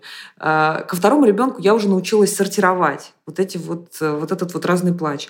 И я помню, тогда как раз речь шла про какое-то приложение, которое, значит, э, помогает расшифровать язык ребенка, знаешь, как Google переводчик. Угу. То есть ты там ребенок орет, ты телефон подносишь, а тебе говорят, он мокрый. Угу. Вот. И я думала, боже, ну как, как они это сделать могут? Ну как, ну он же просто вот а, -а, -а. Угу. вот. А потом у меня этот э, инструмент как бы интегрировался в, в мою голову, и я очень четко начала понимать, а чего, собственно говоря, сейчас происходит. С точки зрения навыков, да, вот давай перенесем сейчас в бизнес-среду. Угу. Как бы я на самом деле прокачала те участки мозга и отрастила э, нервное окончание, как бы укрепила нервные вот эти связи именно в том месте, которое отвечает за эмпатию, угу. распознавание эмоций и сигналов, которые поступают тебе от других людей. Мозгу вообще ему все равно, ты там слушал плач ребенка, там классическую музыку, или ты там, ну ладно, классическая музыка сюда не годится. Там слушал ты плач ребенка или там сотрудника, который к тебе на собеседование пришел. А, ты по вот этим вот мельчайшим, неуловимым как бы сигналам, которые тебе посылает другое человеческое существо, а, улавливаешь, что на самом деле он хочет тебе сказать. И именно поэтому я считаю, что вот это вот вовлеченное родительство, то есть вовлеченное родительство, это не когда я делаю таблицу по выбору лучшей лошадки игрушки там для ребенка. И никогда я там упарываюсь, чтобы там, знаешь, детскую там задизайнерить какими-нибудь там дизайнерскими обоями. Это когда я нахожусь вот в этом вот коннекте да, с ребенком. То есть я постоянно с ним взаимодействую. И взаимодействие с другим человеческим существом, которое незрелое, и оно тебе сразу выдает честный фидбэк, ты охрененно развиваешься. И вот это вот, э, собственно говоря, почему считается, там, да, что у женщин лучше с эмоциями, да, и они более настроены на коммуникацию, взаимодействие. Это потому что э, женщины в основном заботятся о младенцах, угу а не мужчины. Чтобы сейчас там мы не говорили про вовлеченное отцовство, это в масштабах планеты 0,0000 там, процентов. Вот, э, один процент. А, и то, знаешь, это если мать куда-то делась. А, поэтому любой человек, который вовлечен в заботу о ребенке, это может быть и бабушка, это может быть и няня, это может быть еще кто угодно, он на самом деле прокачивает мм вот эти самые навыки. И, знаешь, мы делали опрос э, среди наших self-мам, вот, и был еще один прекрасный такой, знаешь, side effect. А, кто-то из девчонок сказал, что, говорит, ты знаешь, когда у меня дети появились, я стала лучше в пространстве ориентироваться. Ну, то есть вот Угу. И у меня был друг, который вводил походы во всякие там, знаешь, города и веси. Мы с ним очень много в, в университете там, времени провели вместе, потому что мы дружили. Вот, и он всегда мне говорил, Ань, ты знаешь, говорит, это какой-то феномен. Вот если ты, значит, в лесу как бы отправляешь в туалет девочку, она никогда не заблудится. Если отправляешь мальчика, то он начнется там сейчас ау-ау. И я все время говорила, как, ну почему так? Он говорит, ну вот, говорит, такая вот, как вот, я не знаю, говорит, с чем это связано, говорит, но э, говорит, мое персональное наблюдение, что женщины лучше ориентируются в пространстве, особенно когда это это пространство какой-нибудь лес с одинаковыми деревьями, понимаешь? Mm-hmm. Вот. А потом я это спустя там, лет 10 или 15 услышала там, от нескольких мам, которые сказали, я стала лучше ориентироваться. Угу. Вот. Э, ну, потому что вот я могу по себе сказать, там, выходишь там, на площадку с ребенком, ты сначала как бы весь периметр должна хватить взглядом, нет ли тут каких-нибудь опасностей, вспоминаем, что мы тревожные, а, нет ли тут собак без намордников, там, курящих взрослых на детской площадке, еще кого-нибудь. Вот. И только после этого ты, значит, выпускаешь от человека. Когда ты сам идешь, такой, знаешь, весь в наушниках, там, знаешь, покуривая, там, тебе 20 лет, и ты тащишься в универ, как бы, ну, тебе вообще пофиг, ты, как бы, ты так не делаешь, потому что у тебя нет вот этой ответственности угу. за кого-то еще, кто за тобой как бы идет. И на самом деле вот эти вот ребенок тебе постоянно подкидывает новых как бы фишечек, что тебе еще сегодня поразвивать. А, ну и плюс количество задач, которые у тебя есть как у родителя, по, связанных с детьми, когда ты вообще себе не принадлежишь какое-то время, а, заставляет тебя со временем лучше приоритизировать. А, ну, то есть вот эта многозадачность сначала, мы говорим, развивается, там 10 дел одновременно, но теперь, значит, многозадачность, она истощает, это типа зло у нас теперь, а, если послушать как бы все последние там а, исследования, я сама с этим согласна, то есть можно, но недолго.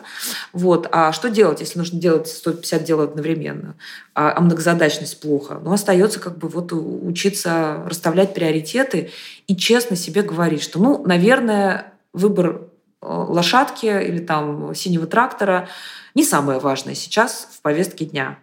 Потому что у тебя 24 часа в сутках, а задач у тебя на 48. Что-то придется по, как это, по матрице Эйзенхауэра не делать вообще. Угу. Хотя тебе из всех инстаграмов, э, простите, что я произнесла как бы это вот запрещенное слово, э, из всех как бы медиаисточников реклама вот эта неэтичная реклама детских продуктов, э, курсов и тренингов тебе прямо кричит, что нет, самое важное – это правильно с ребенком играть, или угу. самое важное – это сейчас тебе пройти курс, как выбирать, э, там, не знаю, кровать в детскую, или там курс, э, там, что-нибудь еще. Вот. Но вот это умение как бы фильтровать и приоритизировать, оно у тебя как бы если не сформируется, то ты просто как бы дальше идешь уже не просто к психотерапевту, а в клинику неврозов. Вот. Опять вспоминаем, что мы тревожные. Угу. наверное, у нетревожных людей наверное, как по-другому все это происходит. Вот. И ребенок очень э, в этом смысле э, учит тебя расставлять приоритеты. И если тебя начальник просит расставить приоритеты там, да, на работе, ты такой, ну ладно, сейчас я напишу план своего дня, вот как бы я буду делать сегодня вот это. Типа, ну нате вам. Как я сыну сейчас говорю, там, давай определим, что важнее. Он такой, мам, ну на. Вот, когда ты находишься в ситуации, когда ты мама, вокруг тебя дети, ну, как бы у тебя нет вариантов, как бы. Да, То есть да, тебе да, надо выбрать да. там, угу. с кем из них ты сейчас будешь первым разговаривать, с тем, кто громче орет, или у кого вопрос более важный. Угу. Вот они, вот я прихожу с работы, приступаю порог дома, и хором мам, мам, мам, мам, мам, позывной такой, знаешь, мам, мам, мам, мам. И как бы у меня есть много разных реакций, как я смогу реагировать. Могу рявкнуть, сказать, типа так, ну кыш все, я должна раздеться, руки помыть. Или я должна кого-то выбрать одного, тогда начнется файт, типа, почему не я? Либо я должна как-то что-то им, понимаешь? Либо я должна возглавить это броуновское движение, как бы, да, и как бы что-то в ответ, значит, переключить их внимание там, на что-то другое. Там.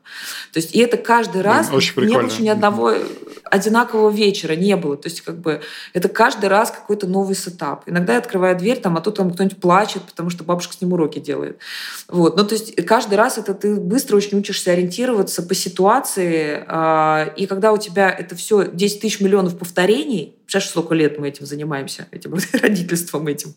Вот, у тебя точно что-то там в башке отрастает. Угу. А, проблема наступает в том, что если а, как бы у мужчин, я сейчас мужчин вообще не беру в расчет, я как мужчин не исследовала. А у женщин есть такой баг. Это обусловлено таким, вот, знаешь, гендерным перекосом в обществе, в нашем в целом, но не только в нашем на самом деле. А у женщин есть привычка обесценивать. Вот. Угу, Самообесценивать как бы свои таланты и способности.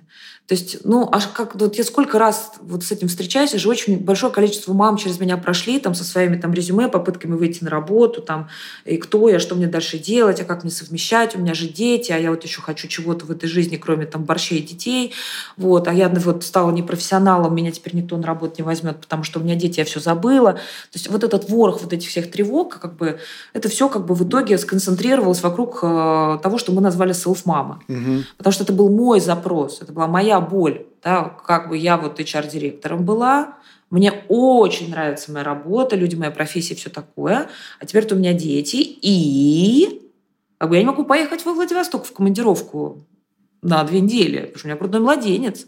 И мне нужно выбирать, что для меня важнее.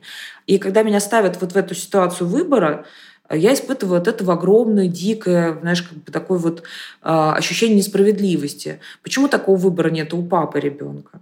Почему он просто взял, собрал манатки, поехал во Владивосток, потому что по работе надо? А у меня есть такая проблема. И это же вопрос не то, что там мужчины плохие, там женщины хорошие, или там кто-то что-то кого-то узурпировал. Нет, это веками сформировавшаяся как бы такая ценностная история. Да, мужчин действительно как бы не задают такого вопроса. У них своя задача, у женщин своя задача. А, Но женщинам, тем не менее, благодаря там, наследию как бы, Советского Союза, я считаю, что сложнее. Потому что у нас, как знаешь, двойная нагрузка. Мы и э, с детьми, и дом, и как бы работа. И если вот я прихожу вечером домой в 8, например, да, у меня в 7 заканчивается рабочий день. Если мне не удалось сбежать с работы пораньше, то я прихожу там в пол восьмого. Если меня еще задержали там кто-нибудь на 15 минут, то я уже прихожу в 8, потому что пробки. В 9 мои дети ложатся спать. Вот у меня есть час на концентрированное общение с ними. Переступая порог дома в 8, я на самом деле захожу на другую территорию с другой работой, где требуется очень много моего эмоционального ресурса. Потому что я за этот час концентрированно должна узнать, что было за день. Мы должны вместе поужинать. Вернее, даже не то, чтобы должны, я этого хочу. Мгм. Но я наступаю, заступаю на работу мамой. После того, как они ложатся, если у меня нету круглосуточной горничной, да, у меня ее нету, то я должна еще, наверное, какой-то порядок навести после ужина. И вот только после 10 вечера у меня наступает то время, которое я могу посвятить себе. Почитать свою книжку, посмотреть свой сериал, поговорить с подружками. А, Но обычно в 10 вечера мне уже хочется спать. Вот, иначе с утра в 7 ты не проснешься, чтобы детей в школу вести. А, У мужчин все-таки жизнь немножко по-другому устроена, да, то есть а, как бы ты пришел домой после работы, ну и ты как бы отдыхаешь уже. Вот, ну, как, потому что все делается как-то само. Какие-то ужины появляются на столе, вот, какое-то белье где-то уже сушится, какой-то порядок уже сам навелся. Вот. э, И действительно, многие мужчины даже не задумываются о том, а чьими силами, руками это делается.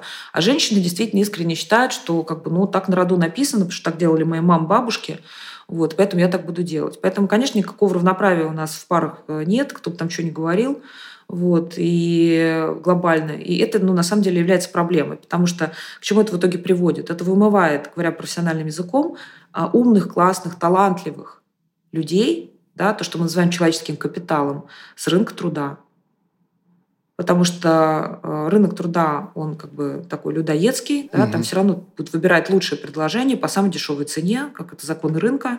Адам Смит еще это все как бы написал и придумал. Сколько там, 200 лет назад? Вот, Да-да. ничего не поменялось. Вот. И с точки зрения рынка труда, каждый сотрудник на нем, да, то есть тот, кто на него выходит, он должен очень четко сформулировать свой продукт market fit. То есть, как бы, а я на этом рынке кто, что я продаю и сколько это стоит. И вот оказываясь в ситуации, в которой там, ты находишься постоянно в такой вот гонке, а, у тебя нет времени, во-первых, как бы четко спозиционироваться, услышать себя, во-вторых, вот этот хор голосов, что ты в декрете, значит, отупела, все забыла, приводит к тому, что женщины себя на рынке труда сами даунгрейдят. Ну, то есть э, у меня было очень много историй, когда вот там приходит к тебе на собеседование мальчик и просто в лоб заряжает. Я хочу там, не знаю, миллион Мгм. не знаю, там долларов в год, рублей в месяц, неважно, просто вот, ну, как бы там цифру какую-то называет, говорит, я хочу вот столько. И как бы в нем прям сквозит уверенность, в глазах она прям видна. То есть, знаешь, как я у мамы молодец, да, то есть это вот человек, который уверен в том, что он действительно столько стоит. Даже мысли не возникает, что как бы он вообще-то оборзел. А когда приходит девочка с таким же бэкграундом, умная, яркая, классная, каждый раз, когда заходит разговор о зарплате, вознаграждении, начинаются какие-то вот сложные такие вот какие-то вот блеяния на тему того, что говорят, ну я не уверена, ну я разве могу столько попросить? У меня было несколько ситуаций, когда достаточно а, умные, классные, а, с хорошей карьерой девушки, а, без детей даже, вопрос даже не в детях, это какой-то вот прогендерный перекос, а, ко мне приходили со словами, а а можешь со мной поговорить, потому что я вот иду на собеседование, я хочу попросить вот такую цифру, но я не, не уверена, что я ее достойна.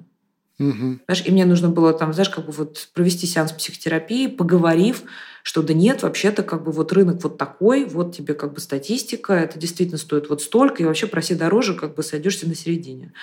Вот. Ну, то есть, как бы, понимаешь, вот где-то вот куда-то, где-то, когда-то кто-то нам вот эту вот способность к самообесцениванию своих собственных там, талантов и заслуг э, когда-то положил. Поэтому э, я считаю, что женщинам нужна поддержка. Вот. Я считаю, что нужны э, как бы правильные ролевые модели, вернее, даже скажу так, неправильные, а нужно разбавить вот этот майонезный как бы иконостас э, идеального материнства.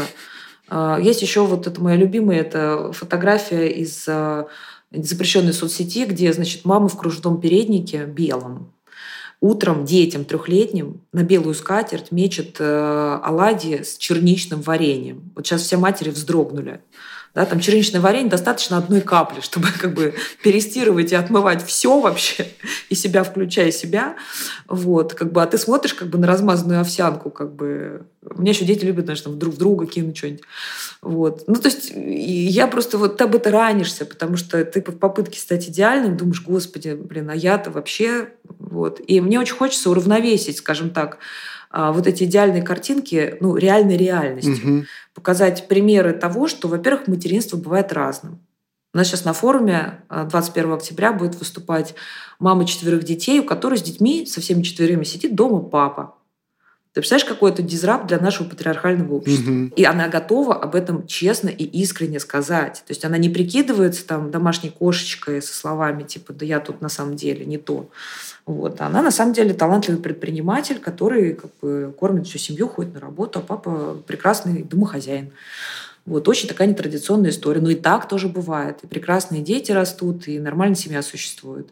И показать примеры работающих мам, которые умудряются как-то там совмещать, примеры мам, которые не работают, но хотят, примеры мам, которые занимаются там творчеством, которые занимаются там блогерством, которые занимаются предпринимательством. В общем, разные вот эти вот э, примеры того, как можно совмещать материнство с остальными своими ролями, которые являются не менее важными. А, знаешь, по моему глубокому убеждению, увлечение только лишь родительской ролью – это немножко такой ну, как бы перекос тоже, да, то есть э, у родителей есть задача жизненная – дорастить потомство до определенного уровня, дальше выпихнуть его из гнезда и жить свою жизнь.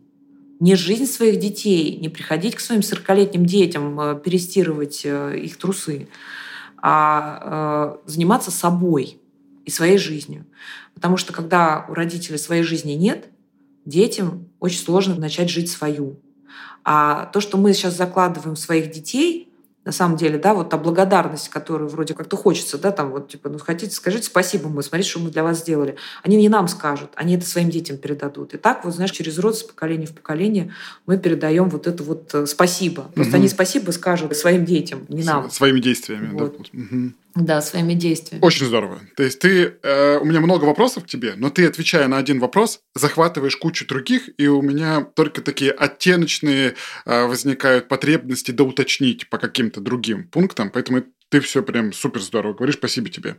Смотри, про навыки детей, детьми просто хочу прокомментировать, наверное, тоже как, не как HR, а как э, работодатель. Когда у меня появилось двое детей, я понял, насколько жестко там дома маме с ними, и насколько, да, она как бы классно тренит э, вот кучу навыков. И для, мы, помню, обсуждали, я был SEO, а там мы обсуждали с одним из собственников компании, у него не было детей тогда, но он говорит, блин, ну понятно, то есть мы такие два менеджера, э, он говорит, ну понятно, что у кучи людей э, рождение ребенка – это появление самого сложного доселе э, проекта ну, то есть очень долгосрочного, очень рискованного, очень ответственного. Ну, просто нет, если у тебя нет там какого-то обширного менеджерского опыта, то у тебя ребенок родился, и вот он, ты вынужден приобрести этот опыт. И это первое. А второе, да, э, ну, там, скиллы с project менеджмента, которые ты упомянула, точно присутствуют. У меня лично, я уже был такой, тогда был, когда у меня родился первый ребенок, я управлял компанией, и все под контролем, было все понятно. А вот тут ни хрена. Но и я, мне кажется, вот то, что ты называешь тренингом детьми, один из уроков этого тренинга или там, не знаю, один из блоков – это тренинг принятия.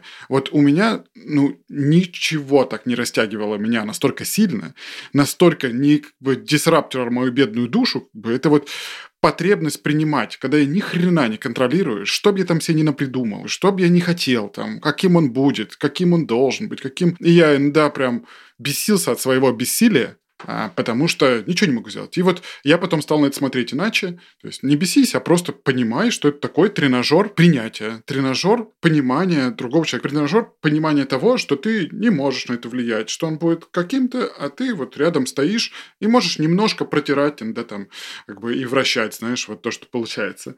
Это, конечно, вначале было больно, но очень круто. Наш такой тренажер взросления, мне кажется, это еще такой. Да, да, да, да. И, ну, в конечном итоге ты переносишь это и на других людей. То есть ты э, перестаешь быть таким как бы чуваком, который считает, что всех может причесать, и все будут вот действовать так, как он считает нужным. А ты понимаешь, ну вот это такой, э, там, из твоего окружения, вот этот сотрудник такой, вот этот там твой, не знаю, знакомый такой. И it's okay. Ты в этом видишь кучу плюсов, там каких-то, как бы не пытаешься его перевоспитывать, не пытаешься его менять, не пытаешься причинять ему добро. Вот ты просто ну, принимаешь это. И это и за это я благодарен детям. А, вот, у меня, знаешь, здесь вопрос, такой, а вот про это все я совсем, вообще совсем согласен. И по поводу там роли а, мужчины, женщины и все такое. А, на мой взгляд, большая проблема вот со стороны мужчины, со стороны работодателя в этом состоит в том, что женщина сама ни хрена не верит что, ну, ты это тоже частично проговорила, что она не растеряла все эти свои скиллы, и что она действительно что-то представляет на рынке после того, как там два, не знаю, год, три просидела в декрете. И я много диалогов провел, ну, просто там, не знаю, с женой, с другими там людьми из окружения, и я, как, я говорю, слушай, ну, я нанимаю людей, ты охрененная, ну, как бы я с руками и ногами бы тебя оторвалась, у меня была бы такая позиция. Зачем ты вот занимаешься вот этим? И она мне с пеной у рта доказывает, да нет, ты не понимаешь. Вот все по-другому. Я никому не нужна, у меня я уже отстала и прочее, прочее. И я не находил слов, честно говоря, не находил а, каких-то инструментов, которые позволяли бы в голове все это поменять. Оно как-то, она выходит потом на работу в конечном итоге, как-то это все причесывает рынок и показывает, что все нормально а, в конечном итоге. Но в моменте, no way, вот прям эти споры, и я, я не понимаю, что я могу сделать? Ну, даже не то, что я могу сделать, а как угу. повлиять. Вот, мне кажется, самая большая проблема у женщины – это она сама в этот момент. И ее неверие в себя. Ты знаешь, очень хороший вопрос. Э, у тебя все вопросы прямо очень хорошие, такие прям даже заставляют меня тоже отрефлексировать и подумать вслух. Э, я даже эту тему вместе с коллегами с Селфмам мы даже исследовали. Угу. Мы написали там несколько научных статей, которые там опубликованы, были переведены на английский, всяких этих научных журналах. На самом деле проблемы женской карьеры, а, они действительно существуют не в, не в фантазиях, не понаслышке. У меня есть, а, знаешь, как это готовые рецепты, которые я для себя выработала. А, во-первых, не каждую компанию нужно идти. То есть нужно очень четко вот выбирать себе работодателя, который э, действительно способен, вот как ты говорил, да, э, знаешь, это просто бальзам на мое сердечко, ичаровское, да, что действительно там женщина с ребенком – это лучший работник. Она уже прошла все тренинги, которые ты бы сейчас для нее бы делал, если бы у нее не было детей. Да? Ты бы сейчас э, заплатил кучу денег какой-нибудь консалтинговой компании, которая бы тебе там за миллион проводила тренинги, чтобы научить управленческим навыкам твою команду. А вот к тебе пришел человек, которого они уже есть, просто он немножко в них не верит. Вот. Но если помочь подсветить и показать, сказать, смотри, вот то, что ты планируешь семейную поездку, это на самом деле организация корпоративного мероприятия. Это то же самое. Вот эти же виза-билеты подрядчики, там, качество отеля, на какую сторону смотрит кто, сколько бассейнов и так далее. Говорю, это же то же самое. А, там, организация расписания детей и вот эта бесконечная логистика. У меня даже была статья там, где давно писали интервью со мной. Вот она, я там как-то сказала фразу, которая стала заголовком статьи, да, что с таким количеством детей я могу быть диспетчером транспортного узла. У меня всегда на стене висит расписание, кто, когда, куда, на какой кружок, во сколько надо выйти, во сколько прийти. А, я учу этому детей, то есть я еще как менеджер выступаю, то есть я не просто сама там всем команды раздаю там, и вожу всех, а я еще учу детей тому, чтобы они сами следили за своим расписанием. А это, по сути, на, менеджерский навык, то есть ты должен обучить другого человека, у которого нет мотивации, желания делать то, что ты от него хочешь, найти свои ключи, подходы, правильные слова, раскопать в нем мотивацию и сделать так, чтобы он сам собрался на свой дзюдо и сам на него пошел. Без пинков и визгов с твоей стороны. И это же тоже важная задача, когда ты с сотрудниками на работе взаимодействуешь, там, используешь те же самые навыки, те же самые скиллы. И то, что мы на самом деле делаем в селфмаме, а, мы как раз подсвечиваем и показываем, а, что тот опыт, который ты получаешь в своем родительстве, материнстве, а, уходе за домом и вот этом всем, то, что считается у нас в обществе женской работой, женской, женскими задачами, ты на самом деле можешь это все переложить и транспонировать на бизнес-опыт. Просто там это все называется немножко по-другому. Да? А, вот умение твое договариваться там, с трехлеткой и распознавать сорты плача, это на самом деле называется коммуникативная компетентность. Да, ее можно там прокачать, прочитав книжку Ильясова про то, как писать письма, но глобально у тебя есть уже вот это базовое глубинное понимание, как с каким человеком лучше поговорить, как сделать так, чтобы он тебя именно послушался и как на него повлиять. То же самое касается там, навыка планирования. Если бы не трое детей, мой навык планирования ограничивался бы просто вот, знаешь, как бы календарем в телефоне, где у меня там последовательно идут дела. А попробуйте управлять календарем, в котором у тебя дела идут параллельно в разные стороны, еще в разных локациях. Это же тоже навык планирования. Вот. Навык делегирования, когда ты не успеваешь сделать 150 тысяч задач, которые у тебя на день запланированы, ну просто потому что нет столько часов в сутках. Тебе приходится делегировать. То есть на работе ты просто говоришь, ну, знаете, начальник, что-то не влезает у меня в календарь, я это сделаю завтра. Когда у тебя есть дети, есть вещи, которые ты не можешь делать завтра. Ты должен 25 э, часов впихнуть в 24. Вот сиди, думай как. Ты начинаешь делегировать. А, звать там бабушек, нянь, там, учить, обучать детей – вот, э, приоритизировать задачи и так далее. Вот. И это все на самом деле э, на бизнес-языке имеет вполне себе понятное проявление и вполне себе понятную цену. Но чтобы эту цену назначить, нужно сначала это себе присвоить и сказать, да, угу. действительно, я менеджер домашнего хозяйства. Да, действительно, я там диспетчер транспортного узла. Для того, чтобы женщина это увидела и услышала и перестала заниматься обесцениванием, ей нужно сделать несколько там, значит, ну, упражнений. Плюс повариться кругу таких же, как она, а, чтобы вот эти истории ей помогли подсветить.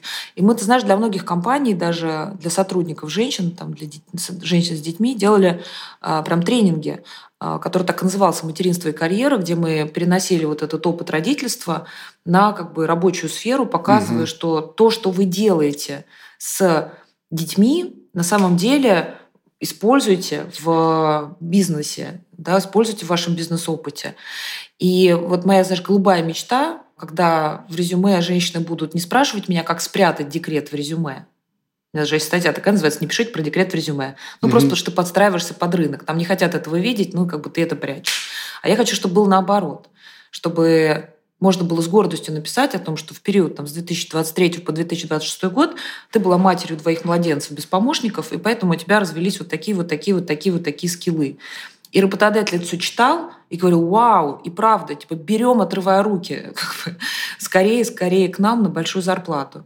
Вот. Ну и вторая как бы, проблема там, женской занятости – это на самом деле отсутствие условий работодателя. Корпоративный мир, он по-прежнему перекошенный. Все равно у нас на управленческих позициях мужчин больше, чем женщин.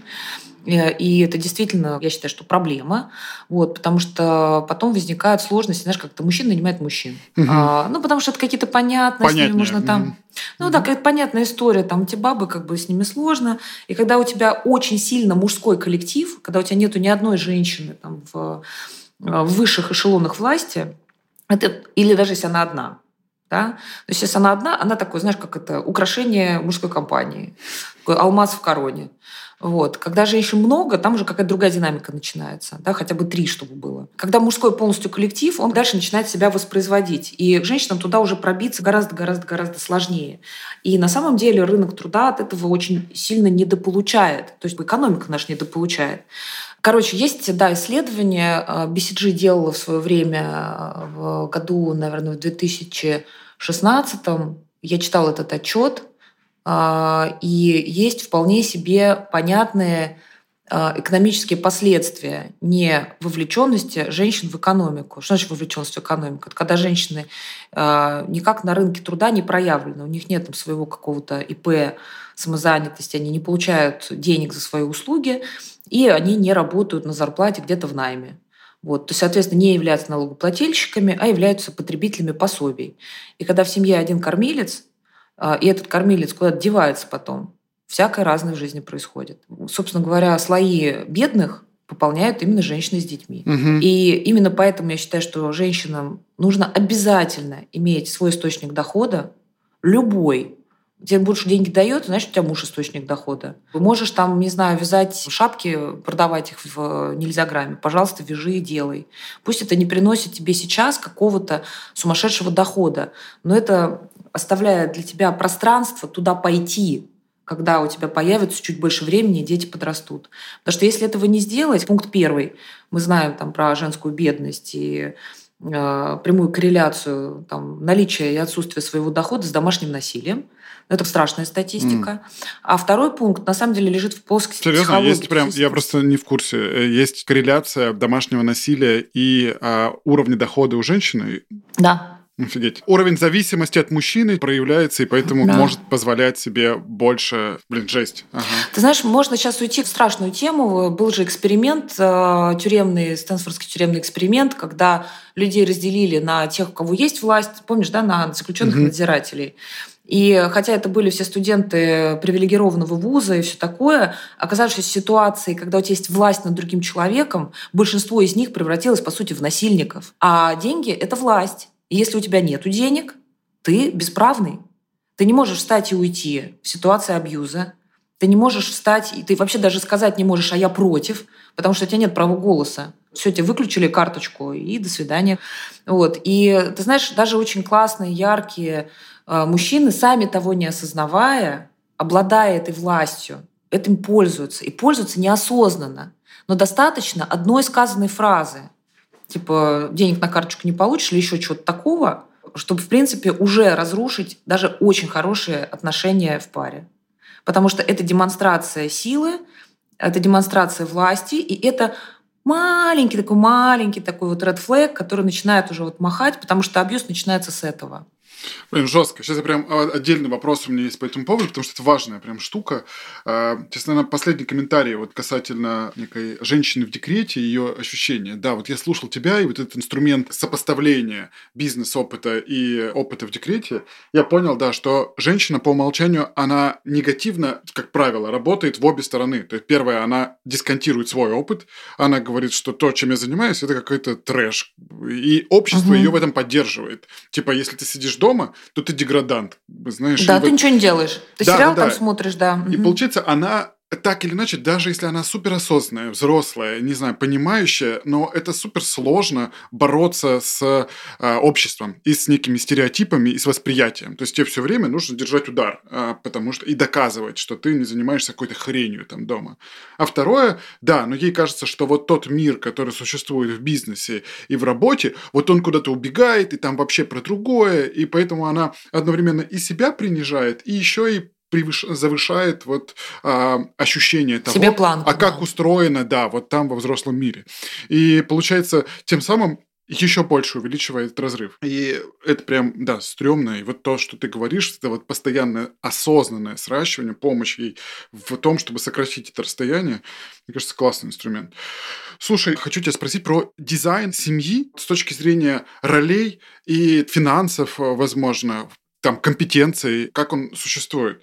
Вот для меня в свое время семья была, ну, очень похожа на бизнес-партнерство. Ну, там, не- я не хочу сейчас все это лишить романтики и там цинизмом каким-то покрыть. Ну, скорее, с точки зрения такого прозаичного. А, Есть жена, ты, дети во многом это там похоже на такой сложный проект и прочее, прочее. А, Вот. И тут с одной стороны, мне хочется иногда, ну так, подойти к этому реально как к партнерству и сказать, ну, у нас разные компетенции. Так или иначе, например, там, у меня на возвратность, на час времени сильно больше. Как бы, почему бы мне там, условно, ну, типа, не заниматься тем, где, э, ну, где я эффективно, а там э, ты, не знаю, будешь заниматься там, где у тебя эффективно, там, или, не знаю, тем, что ты вынуждена заниматься. Вот теоретически это одна модель. И кажется, с точки зрения бизнеса, такое правильная диверсификация компетенций фаундеров. Э, знаешь, один занимается айтишкой, другой занимается там маркетингом. Вот. А, но с другой стороны, я там в какой-то момент впитал правило, что жена обязательно должна работать. Вот прям обязательно. И у нее должен быть источник своего дохода своего.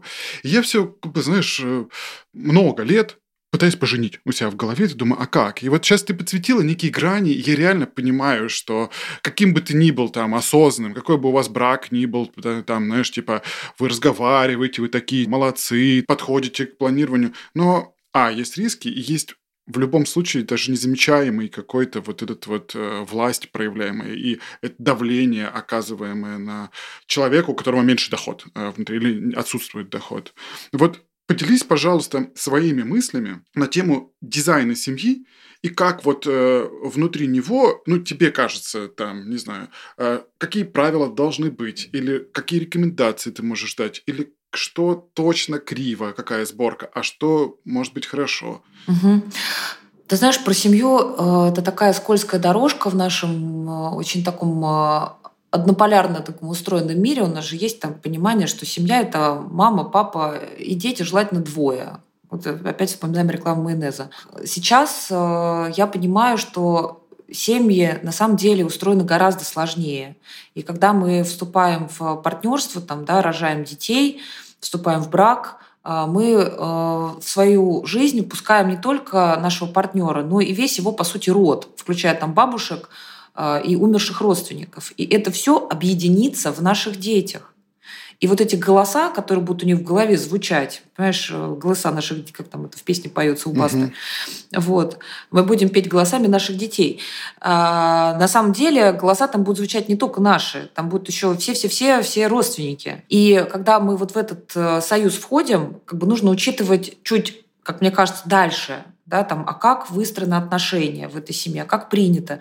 А, идти против традиций очень сложно, да, но сложно быть эмансипированной там, значит, женой, а, не знаю, где-нибудь в Ближнем Востоке, потому что там все женщины всегда были вот как бы в другом сетапе и тебя общество всегда будет тянуть назад.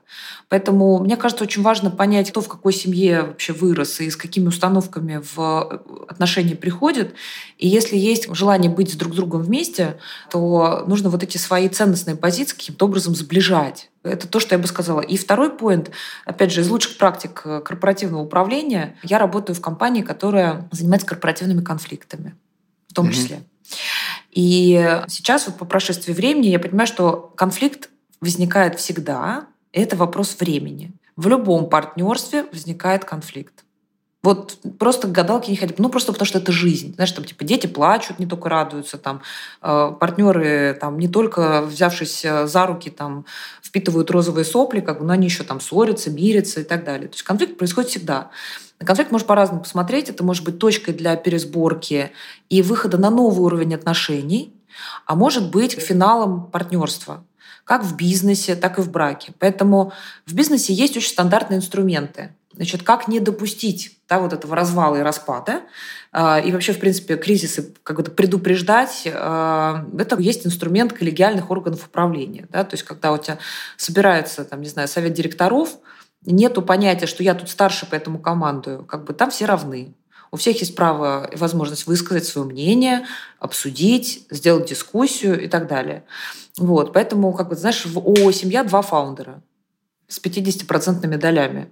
Нет того, кто старше, нет того, кто младше. Фаундеры вносят одинаковый вклад, и вот это партнерство 50 на 50, оно же самое сложное. Угу. Дайте, пожалуйста, 50 плюс одна акция, тогда я буду главный, у меня голосующий голос, поэтому я, значит, и решаю, как мы будем действовать. А вот это вот когда все должны быть услышаны и все имеют возможность высказаться, а, помноженное на наше неумение вести такую, знаешь, разумную деловую дискуссию, не скатываясь в эмоции, обзывательства и хлопанье дверями, ну, просто этому не научили. Знаешь, как это называется, эмоциональная распущенность. Вот. Это тоже надо этому учиться. И вот это вот как бы порождает конфликт. Но если вообще, в принципе, интегрировать в свою семью вот эти вот коллегиальные какие-то обсуждения, там круглые столы, когда вот мы не просто сели пообедать и не на ходу что-то обсудили, не в WhatsApp переписывались, а сели все за стол, включая детей, и обсудили правила использования гаджетов, там, гаджетами мамой, папой и детьми. Мы написали, значит, протокол собрания, общего собрания акционеров, угу. прибили на холодильник. И дальше, когда возникают какие-то конфликтные ситуации, типа, а можно мне, а почему он, мы обращаемся не с конфликтным как бы, друг к другу, с предъявой, идем и смотрим, что написано на холодильнике, потому что мы там уже договорились и зафиксировали письменно наши договоренности. Вот. Наш папа в этом смысле большой талант, как бы у нас к каждому нашему договору есть еще миллиард отлагательных условий, вот. и поэтому мне всегда, мне, мне просто быть мамой, потому что я говорю, дети, там все написано, вот идите mm-hmm. читайте внимательно. И дальше ребенок как бы не со мной вступает в дискуссию, и орет, типа, что он хочет еще 15 минут играть в какую-нибудь хрень. Вот. А он э, как бы стоит и ругается на список, на, прибитый на холодильник, понимаешь? Mm-hmm. Ну, я сейчас, конечно, утрирую, да, но вот как бы происходит так. Вот. Поэтому э, вот эти вот э, коллегиальности обсуждения, которые всегда можно там смодерировать, э, есть способности разные у людей там, к тому, чтобы вести вот эту разумную дискуссию. Я считаю, что и в браке, и в бизнесе это тот талант, который нужно в себе развивать. Вот. Слава богу, навык коммуникативный э, развивается легко. Да, можно э, стать классным модератором, можно действительно учиться слушать, правильно задавать коучинговые вопросы. А как ты думаешь, было бы лучше поступить? А как ты видишь эту ситуацию? Вместо того, чтобы менторским тоном говорить, я считаю, что правильно вот так. Вот. Больше открытых вопросов там, и так далее. И это ведет все к некой дискуссии и пред, э, скажем так, купирует конфликт на ранней стадии, не угу. дает ему разрастись, потому что ты, а, когда еще у тебя там не начал чайник кипеть, ты как бы все уже как бы вылил вот в этой дискуссии, и дальше а, она не перерождается. Ну и, собственно говоря, все э, серьезные такие, знаешь, а, события в жизни, они на самом деле все равно проходят через кризис, через кризис и конфликт. И когда конфликт начинается, можно на него всегда посмотреть по-другому. Да? То есть это же может быть выходом на новый уровень отношений, пониманий и так далее. Вот. Как я уже говорила, да, человек развивается не через чтение книжек, а через свой собственный персональный жизненный опыт этих взлетов, падений, кризисов, каких-то переосмыслений. Вот. И брак в этом смысле, как партнерство, действительно показывает, дает нам тоже возможности для вот этого развития. Угу. Ну, или, слушай, брак может и закончиться, как наш бизнес-партнерство заканчивается. Тут, не знаю, что немножко резануло в твоем вопросе, когда ты сказал, что вот два фаундера а, там, один занимается айтишечкой, другой маркетингом, а, они выбирают это не потому, что так надо, а ты фаундера себе берешь такого, который вот круто в маркетинге развивается. Mm-hmm. А в партнерстве в семейном получается, что вроде как тебе предписана роль. Да, да, да. Но, да. Е... Mm-hmm. но если я не хочу вести домашнее хозяйство, Означает ли это, что какая-то неправильная женщина? Слушай, стоп пудов. Если мои таланты в другом, понимаешь, как бы окей, как бы у тебя таланты зарабатывать деньги, там, строить бизнес, it's окей. Но, может быть, и у меня такие же таланты. Тогда нам нужна, получается, какая-то третья жена, которая будет дома борщ да, варить. Да, да. Вот. Ну, как бы это называется домработница.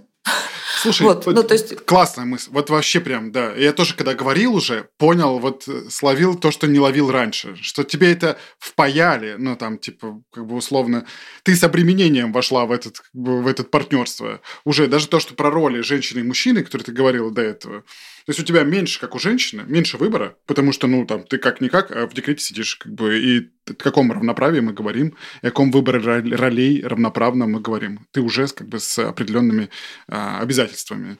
Вот. А, прости, пожалуйста, да. что я перебил тебя. Да.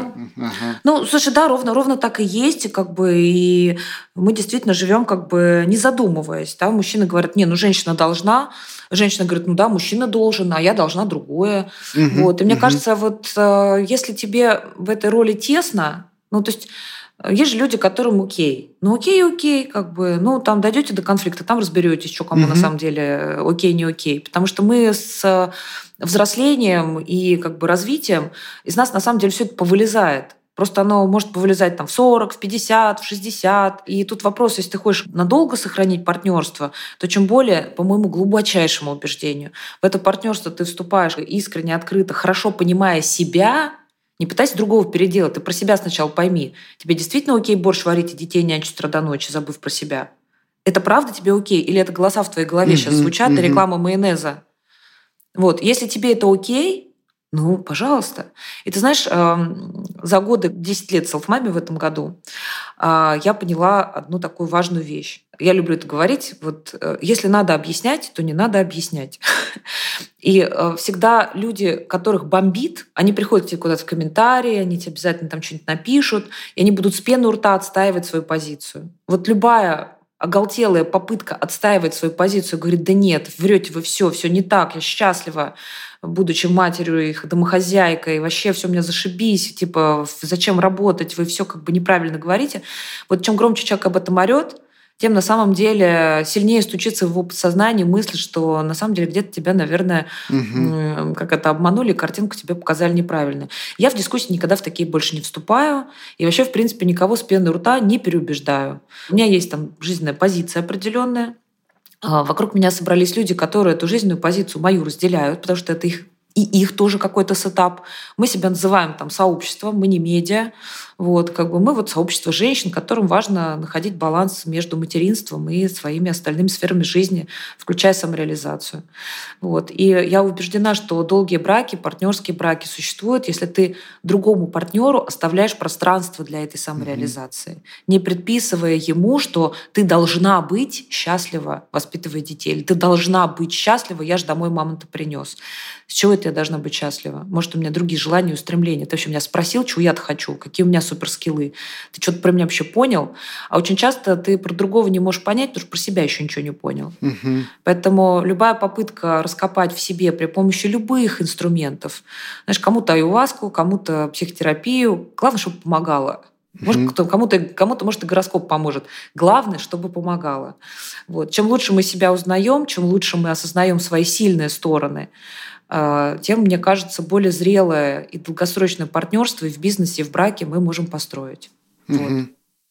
Слушай, очень прям вот круто. И тут я еще, знаешь, то, что ты сказала до этого, также добавлю, что если ты погружаешься исключительно в родительскую роль, а, то в какой-то момент, ну, ребенку очень сложно с тебя что-то считывать. Ну, то есть ты должен быть интересным для ребенка, знаешь, в том числе. А если ты вынуждена ну, да. там как бы всю жизнь играешь роль мамы исключительно или роль папы там исключительно, то ты не живешь свою жизнь, ты не как бы ребенку сложнее из тебя копировать вот э, ну и брать в пример а, модели поведения, которые ему понадобятся в будущем.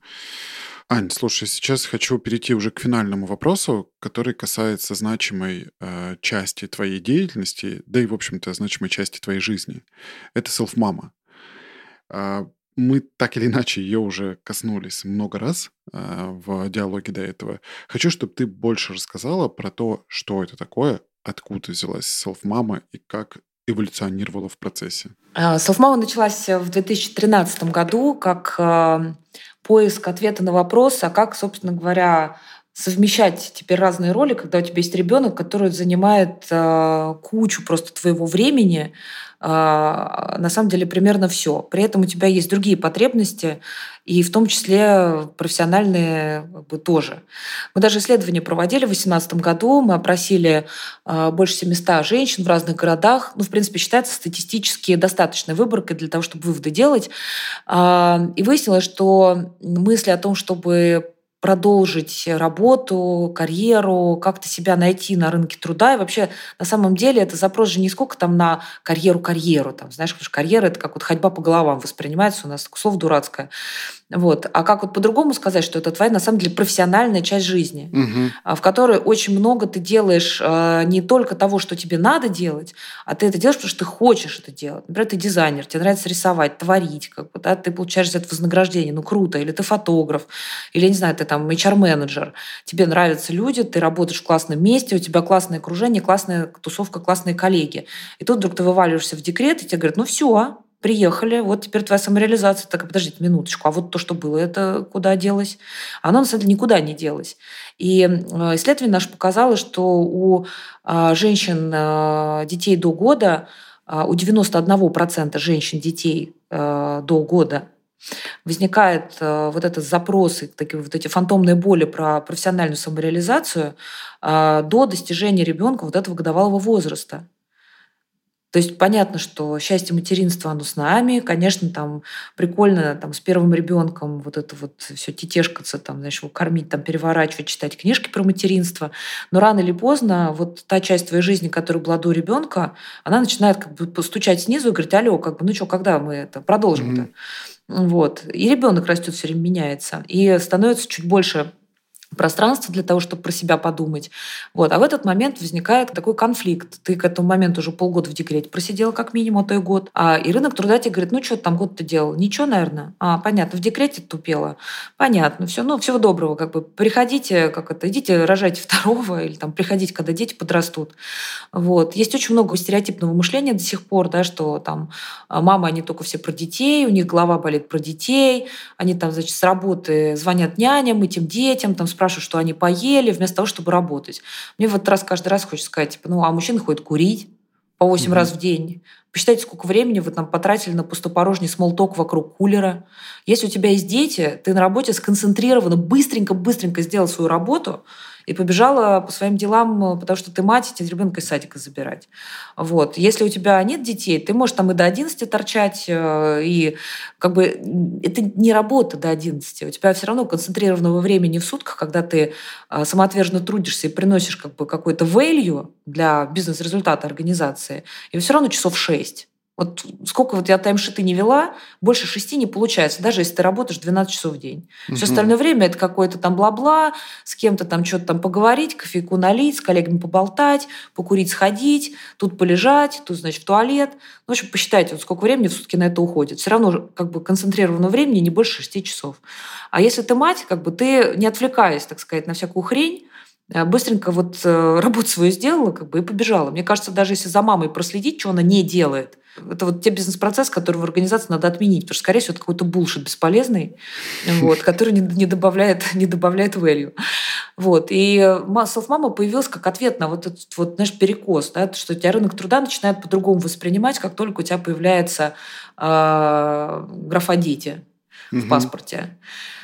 А, ну и, естественно, как бы я там, конечно, профессионал рынка труда, HR и все такое. И там те, с кем мы начинали, это все тоже были HR. -ами. Вот. А, многие, кстати, поменяли свою профессию, но тем не менее. Мы начинали как HR, то есть э, профессионалы рынка труда. И мы именно этот перекос увидели, что есть как бы рынок труда со своими запросами, такими очень как бы э, будьте, пожалуйста, без детей желательно мужчиной.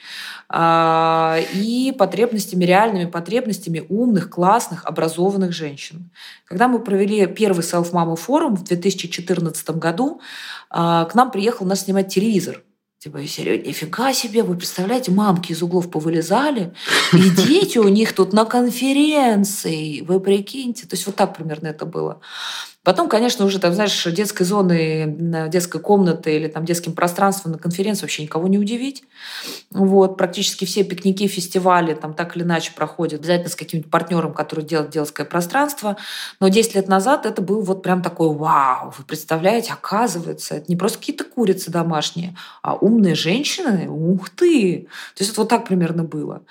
Вот. И, а многие нам вообще сказали, да нет никакой проблемы. Ну, подумаешь, ну, как бы, ну, работа, дети, ну ничего страшного. И с Уфами в этом году 10 лет. А, за эти 10 лет мы трансформировались из а, компании, которая не, не знает, что делает, мы трансформировались в некоммерческую организацию, которая призвана помогать, поддерживать женщин как раз вот на этом их пути в поиске вот этой баланса между профессиональной самореализацией и материнством. А, в этом году мы проводим уже 15-й форум отмечаем десятилетний юбилей. И мы очень много сделали, знаешь, таких разных пивотов, э, типа серии «Кто мы?», «Что мы?», «Зачем мы делаем?». Но всегда начинать с миссии. Да? То есть наша миссия – это чтобы материнство стало знаком качества для рынка труда, родительство вообще в целом, угу. а не вот этим вот э, черной меткой, которая тебя даунгрейдит на рынке труда. А, и чтобы женщины сами города несли это знамя, как бы со словами «мы супер прокачанные профессионалы», а не наоборот. Возможно, когда-то я напишу на эту тему книгу, как это на самом деле происходит, и как развивать эти навыки, используя родительство. Потому что, ты же представляешь, какая это экономия угу. для организации. Ты вместо того, чтобы всех на тренинги отправлять, всех учишь как бы правильно извлекать свое собственное развитие из опыта взаимодействия со своими собственными детьми. Это же вообще как бы, даром считай. Вот, поэтому я действительно в это верю. Я действительно считаю, что материнство сделало там меня и как бы а, тех селфмам, которые находятся в моем как бы окружении, а, действительно супер людьми и развела огромное количество суперполезных для организации навыков. Вот. И мне очень хочется, чтобы работодателей, которые готовы это увидеть, а, понять, услышать и осознать, стало гораздо больше. А, и вообще, в принципе, чтобы у женщин а, было больше возможностей для самореализации и финансовой прости господи, независимости. Вот. И в этом году мы форум делаем как раз с уклоном в финансовую устойчивость, потому что мы с тобой говорили об этом сложном да, вопросе. Я действительно считаю, что у женщины должны быть э, как бы свои деньги, свой источник дохода. Если не сейчас перманентно, то в каком-то будущем ты должна понимать, что ты из своего багажа расчехлишь для того, чтобы а, зарабатывать э, себе на жизнь, там, своей семье там, и так далее. Никогда не знаем, как эта ситуация сложится. Вот. Ну и у меня вообще, в принципе, есть ощущение такое очень стойкое, что сейчас наступает такое, знаешь, время женщин. Вот. Э, и тот опыт и навыки, которые женщина накапливает, находясь немножко в таком знаешь, полусокнутом состоянии, вот, угу. потому что ты мать, а, через там, 10-15 лет материнства на самом деле становится охрененным ресурсом, который ты можешь предложить рынку труда. И моя личная миссия сделать так, чтобы женщины в это просто поверили. И вот поэтому мы делаем большой форум, всех собираем. Он был всегда бесплатным и будет продолжаться бесплатным. А, мы делаем его как некоммерческая организация. 21 а, октября 2023 года мы всех ждем на площадке «Точка кипения МИСИС» на улице Орджоникидзе. Вот, и буду рада, если вы тоже все придете. Круто.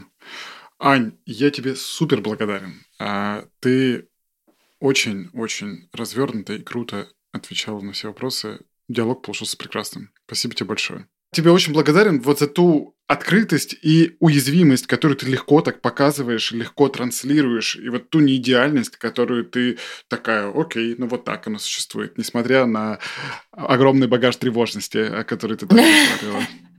Да, тревожность наше все.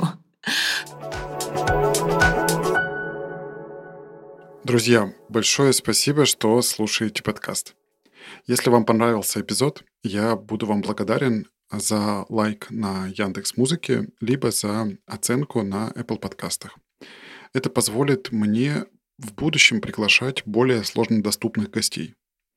Также я буду супер счастлив, если вы оставите любого рода отзыв в телеграм-канале подкаста, либо порекомендуете новых гостей, с кем, на ваш взгляд, может состояться интересный глубокий диалог. Еще раз большое спасибо.